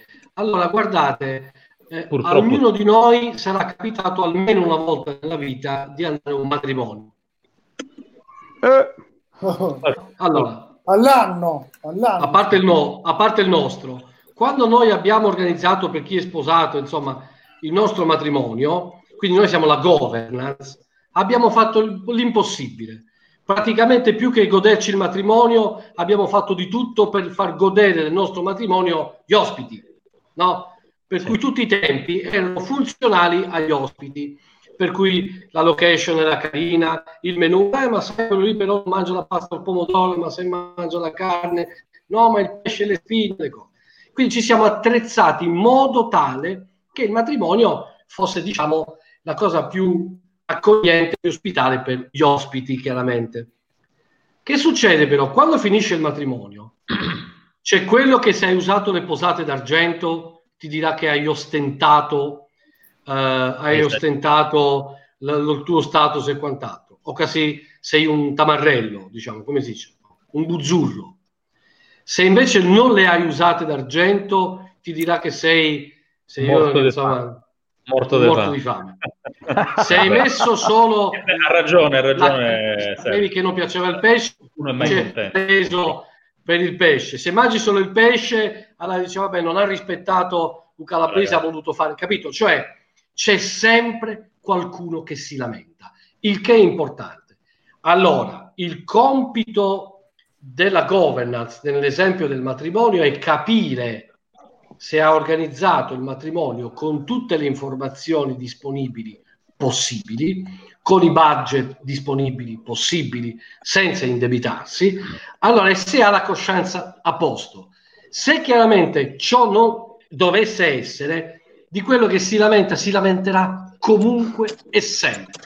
Se invece ci sono delle defiance nella governance del matrimonio, è evidente che quella lezione servirà Però, per però Sergio, Sergio, Sergio, per-. Sergio, però c'è un fatto. Quando io parlo di cultura del sorriso insieme, insieme a Christian, parlo di, parlo di musilunghi, ovviamente sono delle espressioni convenzionali che racchiudono no, quel corredo molto spesso di garbo, di professionalità, quel corredo che include anche l'abilità linguistica, parlare perlomeno l'inglese, come si diceva prima, chi dovrebbe io essere basilare? La dirigenza, eh, non dei, sì, sì. non dei No, no, io, par- io parlo, anche dei, termi- dei, parlo anche dei termini. Ma io l'inglese lo parlicchio, no, eh, però non parlo lo anche, bene. No, parlo, io, attenzione, io parlo anche dei terminali delle dirigenze, parlo dei receptionist che e hanno che un ruolo di... importante e parlo anche degli stessi camerieri. Noi abbiamo, noi abbiamo delle belle scuole d'eccellenza nella formazione che valorizzano il mestiere del cameriere, che è un mestiere nobilissimo, nobilissimo. Io l'ho visto fare in maniera nobilissima come molti di voi. Vero, e, e, qui vedere che c'è il ricorso molto spesso di tanti capitani di, capitani di, di imprese, di strutture ricettive, soprattutto d'estate, ai camerieri di giornata per poi cambiarli il giorno successivo, è una cosa che svilisce questa funzione, una cosa che svilisce questo lavoro. Allora noi dovremmo, secondo me, lavorare anche sulla formazione di questi profili, che, attenzione, alcune scuole superiori e anche alcune scuole di formazione fanno, ma purtroppo sono, sono pochine, Raffaele, cioè il garbo eh, è vero che può essere anche una qualità innata, la, la, gentilezza, il sorriso, però poi, come tu mi insegni, come voi mi insegnate, ci sono degli aspetti che devono essere incanalati sui binari della professionalità. Attenzione Ugo, poi ricordiamo anche che il calabrese ha nel DNA l'accoglienza. L'accoglienza. Sì, la Calabria sì. è la regione dell'accoglienza, lo siamo certo, sempre stati, certo, certo. con i paesi Arbresh, quindi è certo. storica. Il problema probabilmente Io sono è un problema culturale, com- complimenti. Certo, quindi tu riesci a certo. ragionare in due lingue contemporaneamente? No, tu, tu parli allora tre lingue, tu parli tre lingue, Raffaele. E l'altro Io... qual è? Qual è la terza? La, la, l'albanese. Albanese. E poi? L'inglese e l'italiano. Ah, eh, parlicchio un po' il francese, parlicchio un po' l'inglese. Però devo ma dire la verità, di queste due non ha, mai, non, ha mai, non ha, mai, parlato il politichese, Raffaele, pur avendo a che fare. No, avendo avuto che fare. Ero, ero sorpreso no, stato... stato direttore se generale. Volete, del... Scusami, Cristian, possiamo fare un esperimento? Se voi mi fate una domanda, io vi rispondo da tecnico, da politico e da politecnico, che secondo me è la nuova politica. Anche Michelangelo può rispondere dal, dal, Politecnico, vero Michelangelo?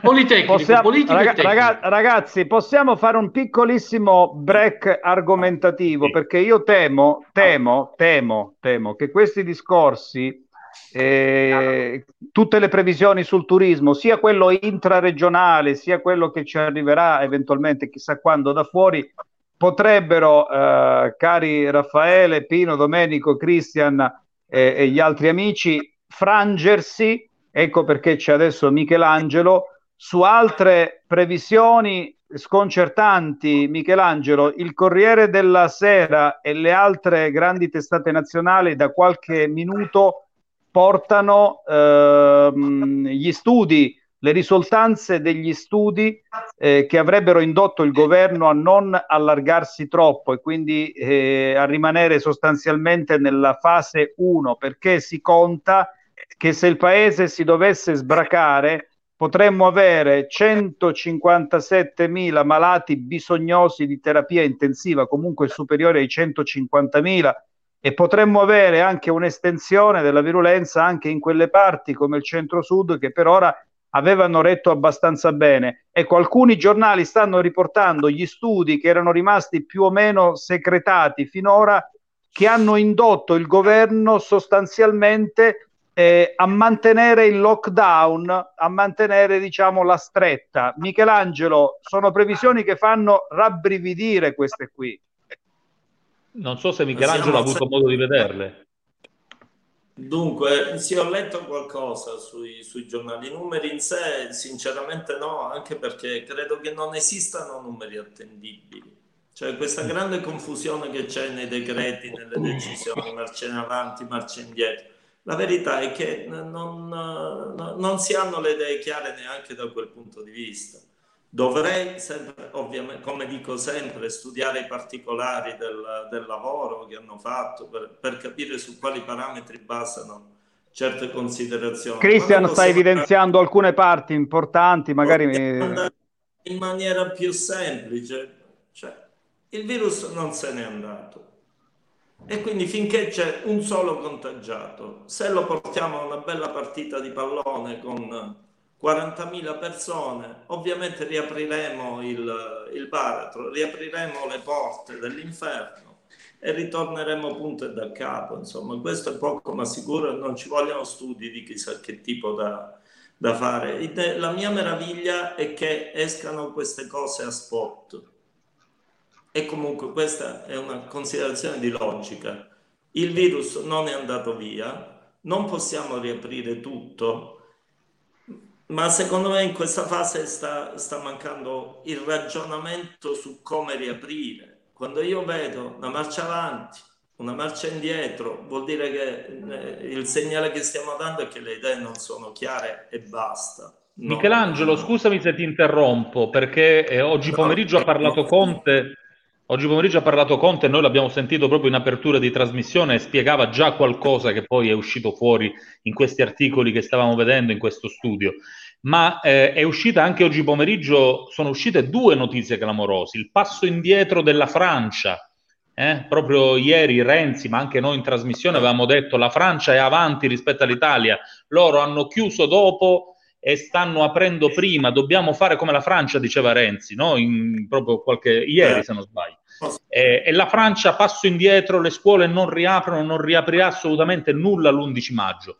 E no. poi i dati della Germania, la, pare che dopo l'apertura, dopo pochissimi giorni, sono ritornati ad R con 1 da, da 0.345 ad R con 1 in pochissimi giorni, tant'è che ora pare che la Germania stia pensando di ribloccare questo, tutto. Questo è un dato, Cristian, questo è un dato che mi lascia perplesso perché è un'incubazione minima di 5 giorni che finisce a 14. Sì. Questi hanno riaperto settimana scorsa e già hanno questo, questo livello. No, no non hanno mai chiuso in realtà completamente, però la Merkel, quanto è stato? Dieci giorni fa ha annunciato che erano sotto R1, no?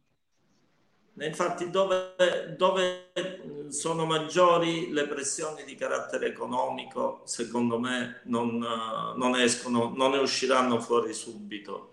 Però noi qui un altro errore lo stiamo facendo. Alle persone dobbiamo dire come comportarsi, non certo. come non comportarsi.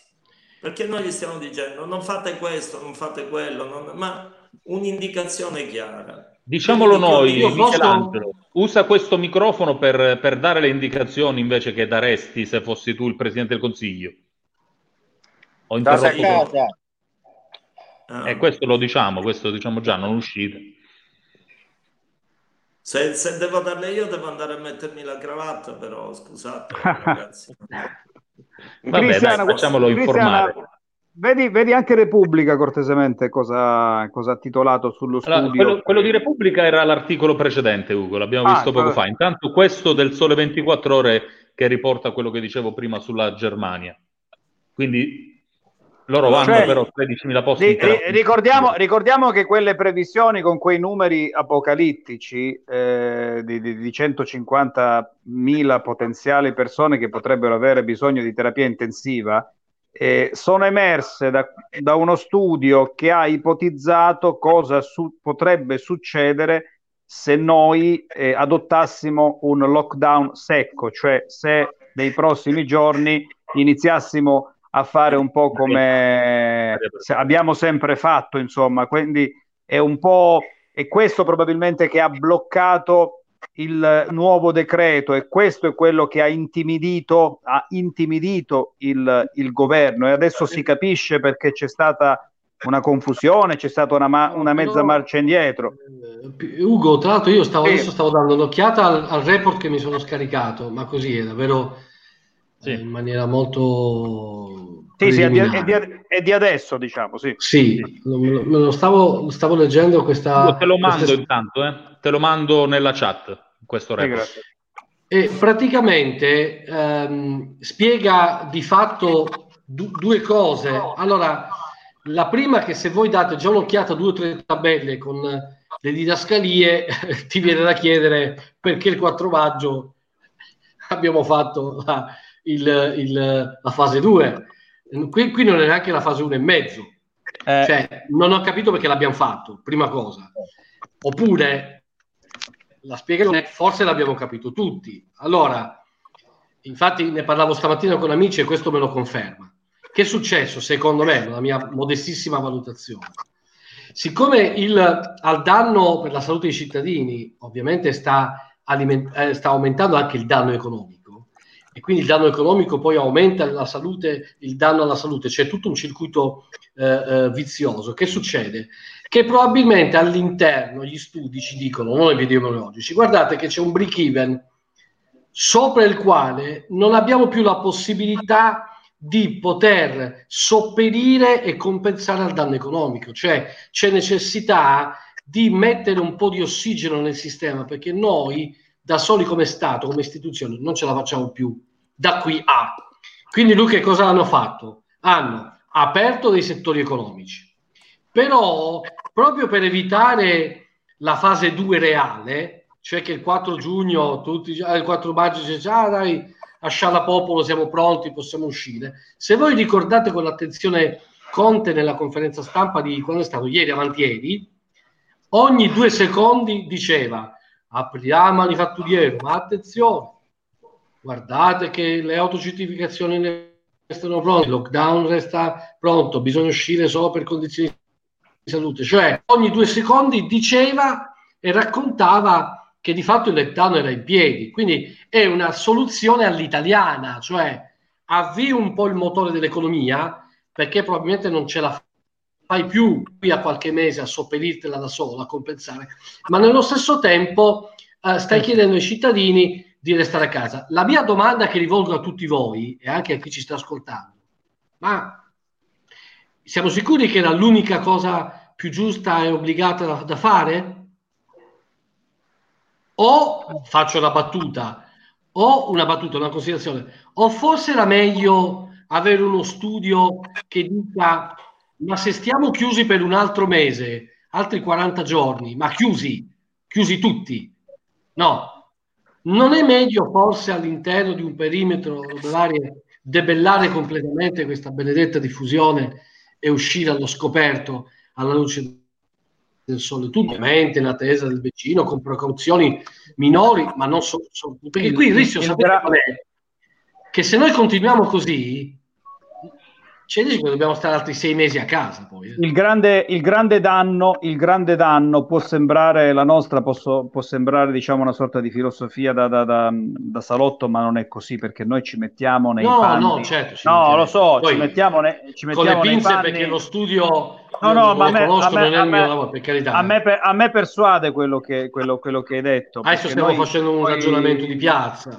Eh? Ci, ci, mettiamo nei, ci, mettiamo nei, panni dei, dei cosiddetti decisori politici dei quali mo fanno parte anche i super, i super presidenti delle task force, eh, organismi inutili perché bastava che lo Stato funzionasse da Stato e noi non avremmo avuto bisogno di task force. Con le task Vabbè, dai, Ugo, ogni giorno una critica. Ogni giorno non è, no, no, no, no, no, no, non è, non è, non è una, non è, no, no, no, non è, non è, non è, un, non è una critica, Cristian. Tu hai la, tu hai la protezione civile ai, ai, ministri, ai ministeri, alle prefetture, alle regioni, non c'era bisogno di task force che saranno auto, di autocensurati, considerando la loro cultura no, scientifica, pro... avranno fatto ma... bene ad autocensurarsi una volta no, no, no, no, una dico... scelta umile, dai, Ugo. Per ti, dico, ti dico, no, no, perdo... no, no, finisco, finisco il concetto. Ho detto che le task force sono una eh, inutile duplicazione di organismi, di competenze che esistono già nello Stato, punto.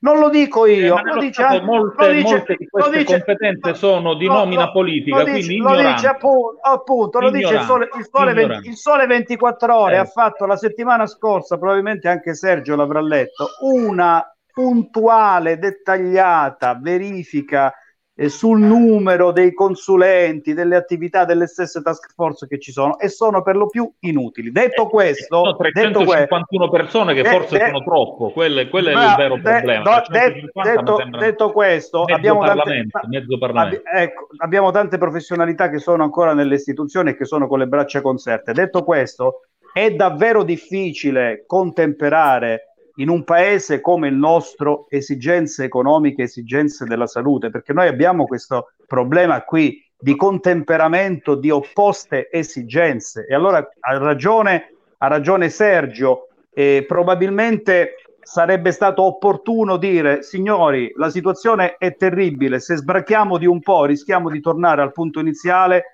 restiamo ancora un altro mese secco di lockdown e non potremo che migliorare. Probabilmente non c'è stata questa cosa perché il paese. Ma magari non c'era la forza fico. economica, eh? magari non c'era e non c'è, e, no, e, non c'è, e non c'è tuttora. Ecco perché, secondo me, anche alla luce di quello che sta succedendo in Germania, nello stesso Belgio, ragazzi, perché sono stati piccoli, ma in proporzione, se andate a vedere, hanno un numero di morti davvero grosso Adesso c'è davvero l'esigenza di concertare qualcosa in comune perché non riguarda più soltanto noi. E detto questo, c'è una grande difficoltà e noi dobbiamo soltanto prenderne atto. Non era assolutamente una critica e lo Stato può funzionare meglio senza aggiungere altri enti e altri carrozzoni. Dal mio Scusami, punto Ugo, ho una domanda per Michelangelo. Questi, queste che leggiamo a schermo sono le raccomandazioni, no? È uscito questo report eh, da, che è stato dato al comitato eh, tecnico scientifico. Ora, scorrendo, io sono arrivato alle raccomandazioni. Michelangelo qui dice a un certo punto, eh, eh, eh, in pratica sono, sono quasi le, le, le cose di cui ha parlato Conte nel discorso dell'altra sera. Per questa ragione appare raccomandabile la sperimentazione delle misure. Attenzione a questo, per un arco di tempo di almeno 14 giorni accompagnata dal monitoraggio dell'impatto del rilascio del, del lockdown sulla trasmissibilità. In particolare, ecco, suggerisce, i, sia ipotizzabile attivare i seguenti settori ateco, settore manifatturiero, edilizio, commercio correlato alle precedenti attività, trasporto locale correlato alle attività, eccetera. Quindi addirittura si parla di, un, di una sorta di sperimentazione per 14 giorni No, va bene, allora i 14 giorni sono quelli canonici in cui si manifesta la malattia il 99% delle volte e okay. quindi è normale che sia un limite okay. che viene stabilito. Ho letto una cosa nel report, nella parte che adesso tu indicavi in retro sulle mascherine. Questo sì. è stato smentito da un lavoro recentissimo in cui hanno provato che le mascherine servono assolutamente. Questo in grassetto, ti riferisci a questa parte in grassetto? Questa cosa. Ecco, io per esempio, quello che non riesco a capire, allora dove eh, qualcuno diceva gli scienziati litigano, eh, però l'output finale deve essere uno solo. Qui noi vediamo, quando cominciamo a vedere confusione, anche in un documento ufficiale, in cui dicono delle cose che sono in aperta contraddizione con questo lavoro, ma boh, è uscito ieri, insomma, quello che prova che le mascherine sono, sono utili. Ma a questo punto fai, un, fai una, una, postilla, facci una, una, cosa qualunque e di questa parte del lavoro è sbagliata. Però cioè, questo è per con, è il, lavoro, è il lavoro chiaramente che è uscito fuori, ma no, era per il, per il Consiglio dei Ministri però di fatto sta girando senza che ci sia un, un, documento ufficiale che venga eh, rinnovato di volta in volta. La cosa che mi meraviglia per il mestiere che faccio. Allora, tu sai è che... Fatto apposta, è Michelangelo. Storia... È fatto apposta. Come? È fatto apposta, questa man- è manipolazione dell'opinione pubblica, è chiaro. Però io dico, la, la, eh, questo è interessante. Se, se volessero fare una cosa eh, razionale, la situazione è in evoluzione, per cui io invece di farti una conferenza stampa e dirti il numero dei morti e dei feriti ogni giorno, ma diciamo comportatevi in questo modo perché si è scoperto allora qui abbiamo voluto dare come comunità scientifica inizialmente il, abbiamo avuto il delirio di onnipotenza sappiamo tutto vi diciamo noi quello che dovete fare e abbiamo dato informazioni su cose che non conoscevamo evidentemente. Adesso si cominciano a dare informazioni non contrastanti, perché se io leggo un lavoro di dieci giorni fa in una situazione che è così in evoluzione, io vi do delle informazioni sbagliate, è normale. Quindi più che una task force avrebbero dovuto chiudere in una stanza cinque persone, ognuno con la sua specializzazione, e dirgli voi ogni giorno, ogni settimana, ogni tre giorni, ci dite com'è meglio comportarsi. Allora, un filone per la gente che deve sapere se sta mascherina la deve mettere e siamo ridicoli tutti con sta mascherina sotto al naso.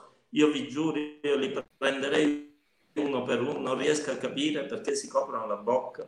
Il Eh, naso, il naso. non fa parte dell'apparato In, tras- sindaci in trasmissioni televisive è incredibile. I sindaci nelle trasmissioni televisive con la mascherina sulla bocca. Ah, da quando Guardate,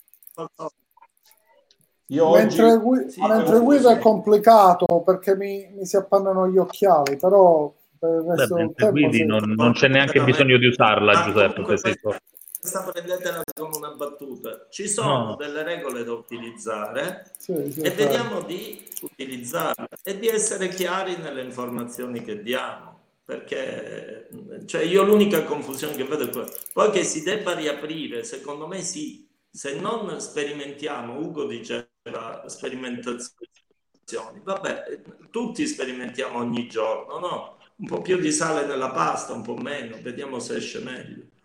Qui sono cose molto serie, molto complesse e certo bisogna essere un po' freddi, vedere se un minimo di apertura funziona e se non funziona richiudere. Certo non aiuta l'ultimo, l'ultimo decreto, perché quando tu mi dici, mi dai delle eh, indicazioni indefinite, eh, eh, l'ultimo decreto io l'ho visto come un liberi tutti, se tu gli dici alla gente che può andare a trovare, glielo dici, attento, mica è scritto, che può andare a trovare la fidanzata, ma sta fidanzata abita da sola, cioè sta sola. Va a fare la spesa, chi incontra. Esatto. Dai, cioè queste, queste sono quelle che in termine tecnico si chiamano cazzate. Cazzate bisogna dire che sono. insomma. Però Michelangelo, io una cosa la devo dire, Raffa- Raffaele Sergio Rio in questo probabilmente mi può supportare con i dati, ma è possibile o è giusto trattare allo stesso modo regioni che hanno una differenza così alta nel numero dei casi? Cioè oggi in Calabria abbiamo avuto un caso, se non sbaglio, ieri ne abbiamo avuti sette. Eh, il Molise, la Basilicata, cioè una volta che tu hai bloccato il trasporto regionale, hai messo in quarantena tutti i casi, com'è possibile bloccare delle regioni che non hanno contagio? Io questo lo chiedo, lo chiedo al medico e lo chiedo appunto all'uomo di statistica e dei numeri. È qualcosa che può andare avanti per molto così? Eh, Dipende da- dal punto di partenza, cioè in linea, in linea teorica è sbagliato perché chiaramente il peso, il peso diciamo, della Lombardia e del Moliso della Calabria sono completamente diversi, sia in termini a un potenziale mercato di trasmissibilità, diciamo, di propagazione diciamo, del virus, che in caso, vista la popolazione residente, e sia in caso proprio di, di universo dei casi registrati. Però secondo io ho una teoria completamente diversa, però mi sono fatto questa idea anche leggendo delle piccole cose. Cioè io ho la sensazione che noi abbiamo fatto dei conti. I conti ci dicono che, la Calabria, che l'Italia non ha più la, la- la- la forza per poter sostenere un sistema economico totalmente chiuso. Parlo di economia, sì, sistema economico totalmente chiuso. A questo punto che dobbiamo fare? Siamo costretti ad aprire, ma attenzione, facciamo per il modo che gli italiani sappiano che noi apriamo queste cose, ma che loro devono mettersi in testa che non è cambiato nulla.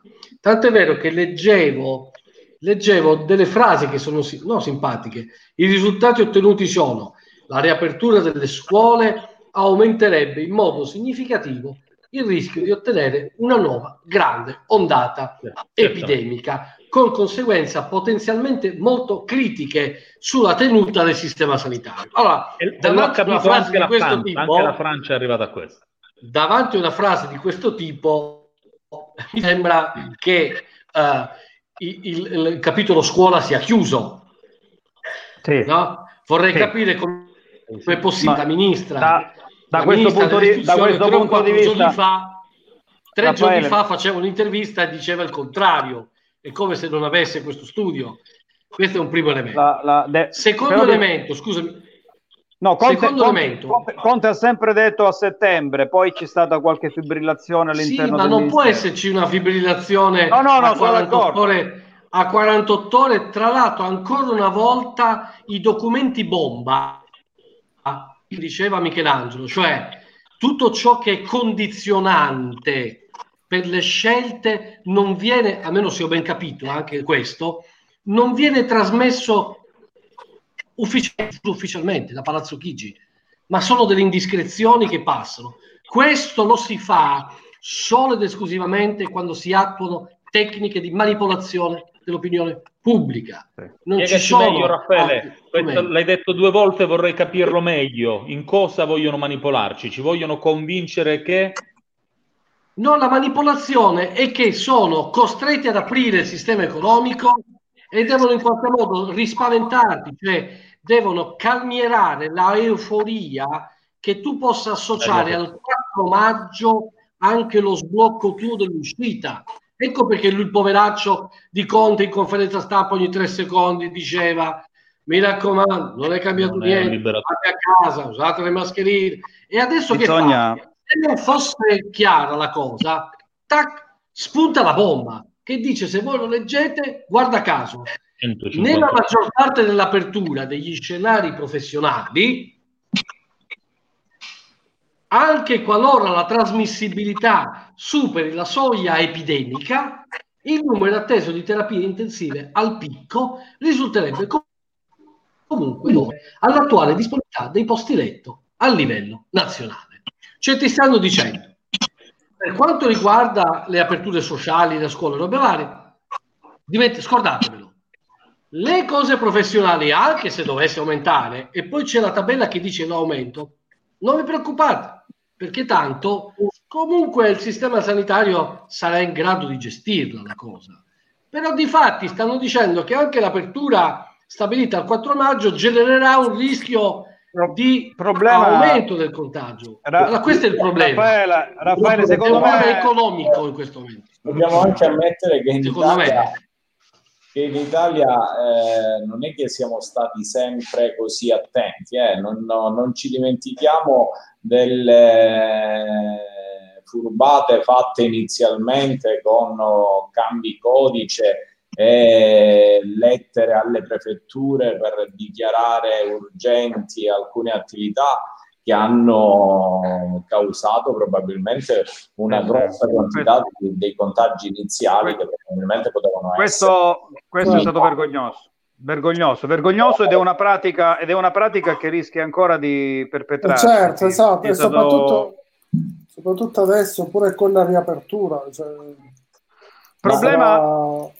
problema è che un paese... Ecco, guarda, guarda Ugo, Pino, Pino, scusami Pino, ho trovato la parte che vi dicevo, che vi chiedo scusa, era così per dare un ragionamento a... Sì. Dice, l'analisi della sola soglia epidemica associata ai diversi scenari di riapertura suggerisce che una riduzione del 20% bla bla bla. Poi dice, questo significa che l'utilizzo diffuso di misure di precauzione, mascherine, igiene delle mani, sociale, il rafforzamento dell'attività di tracciamento del contatto, seguiti adesso, e l'ulteriore aumento di consapevolezza dei rischi epidemici nella popolazione potrebbero congiuntamente ridurre in modo sufficiente i rischi. Cioè, da un lato apriamo il 4 maggio, dall'altro diciamo che deve aumentare la consapevolezza del rischio. Sì, sì. Quindi era, era in questo momento c'è una scelta difficile del governo tra, eh.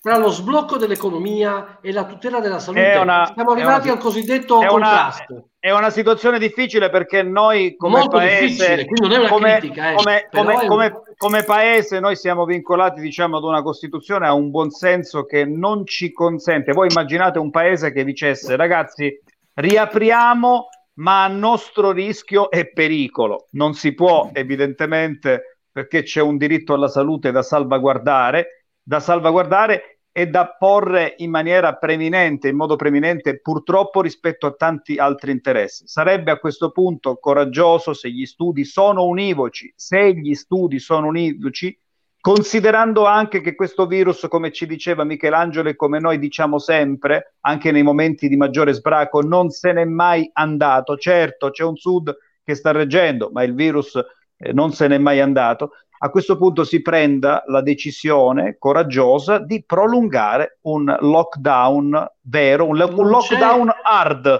Un lockdown Ugo, hard, Ugo, non light. Perdonami, Ugo, non voglio giustificare il governo, ma è un, sempre un sospetto il mio. Probabilmente eh, se si, il governo non ha più le risorse da reperire Sì. per poterlo gestire. È vero, è vero. È E vero. quindi che fa?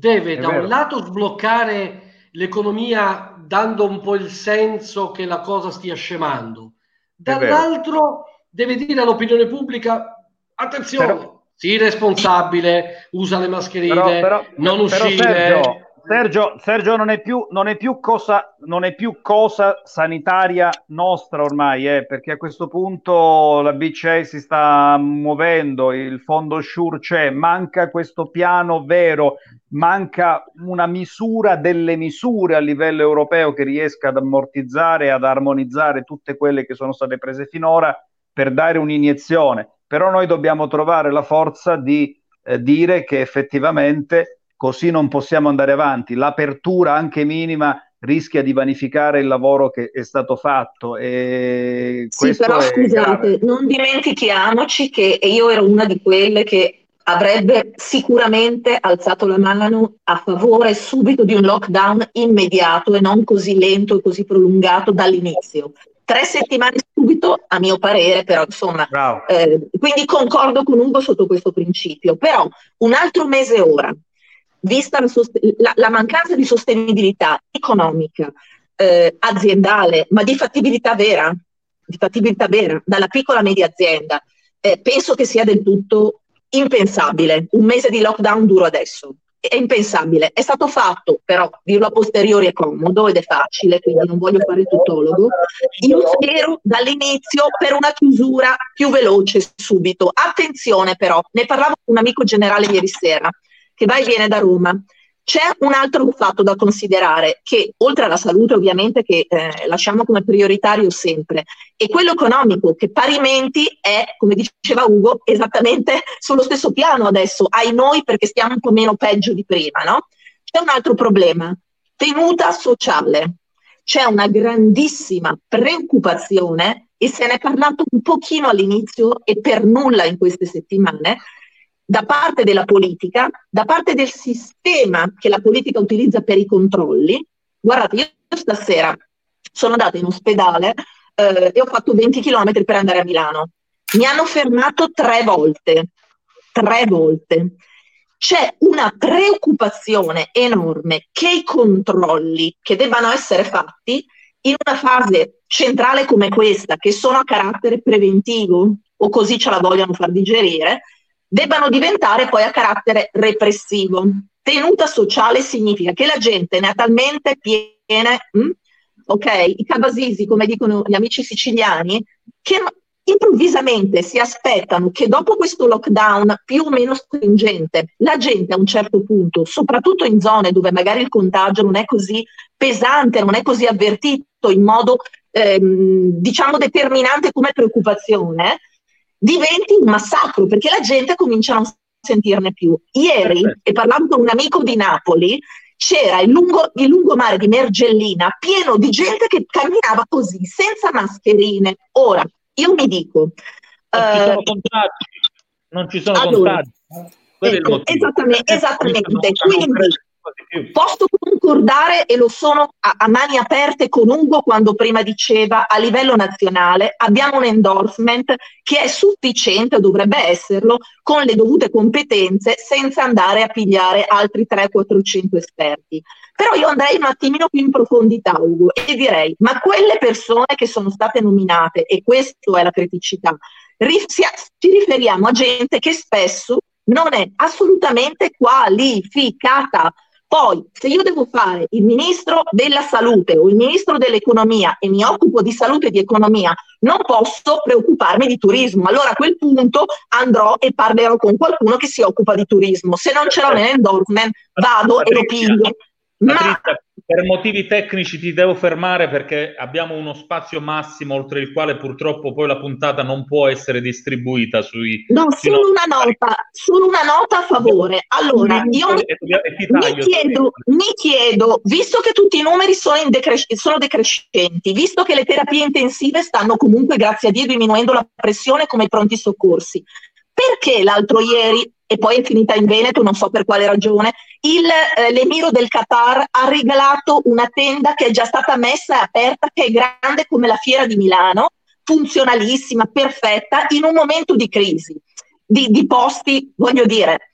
E il dubbio viene anche, anche allo stupido come me, no? Cioè, eh. stiamo facendo un'apertura che non è un'apertura, ma la preoccupazione è tantissima che si possano riaprire, come dicevate prima, in Germania, altrimenti non c'è bisogno, tenete stoccate le tende che vi regalano all'interno di protezione civile piuttosto che della Croce Rossa. Io mi chiedo, adesso che i posti sono disponibili, perché lasciamo? Quello che arriva nella mia testolina è un altro messaggio, c'è una grande paura di ritorno. E questo la eh, conferenza sì, cioè, Cristian, la, la, conferenza stampa del, di, del presidente Conte, io la vedo come, come il beccuccio aperto della pentola a pressione. Ma il beccuccio. Certo.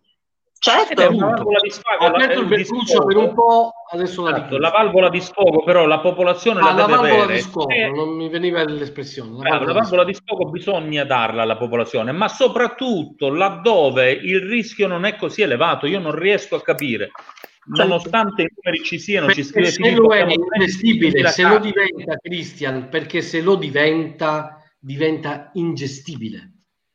E se lo diventa, questo, anche secondo me.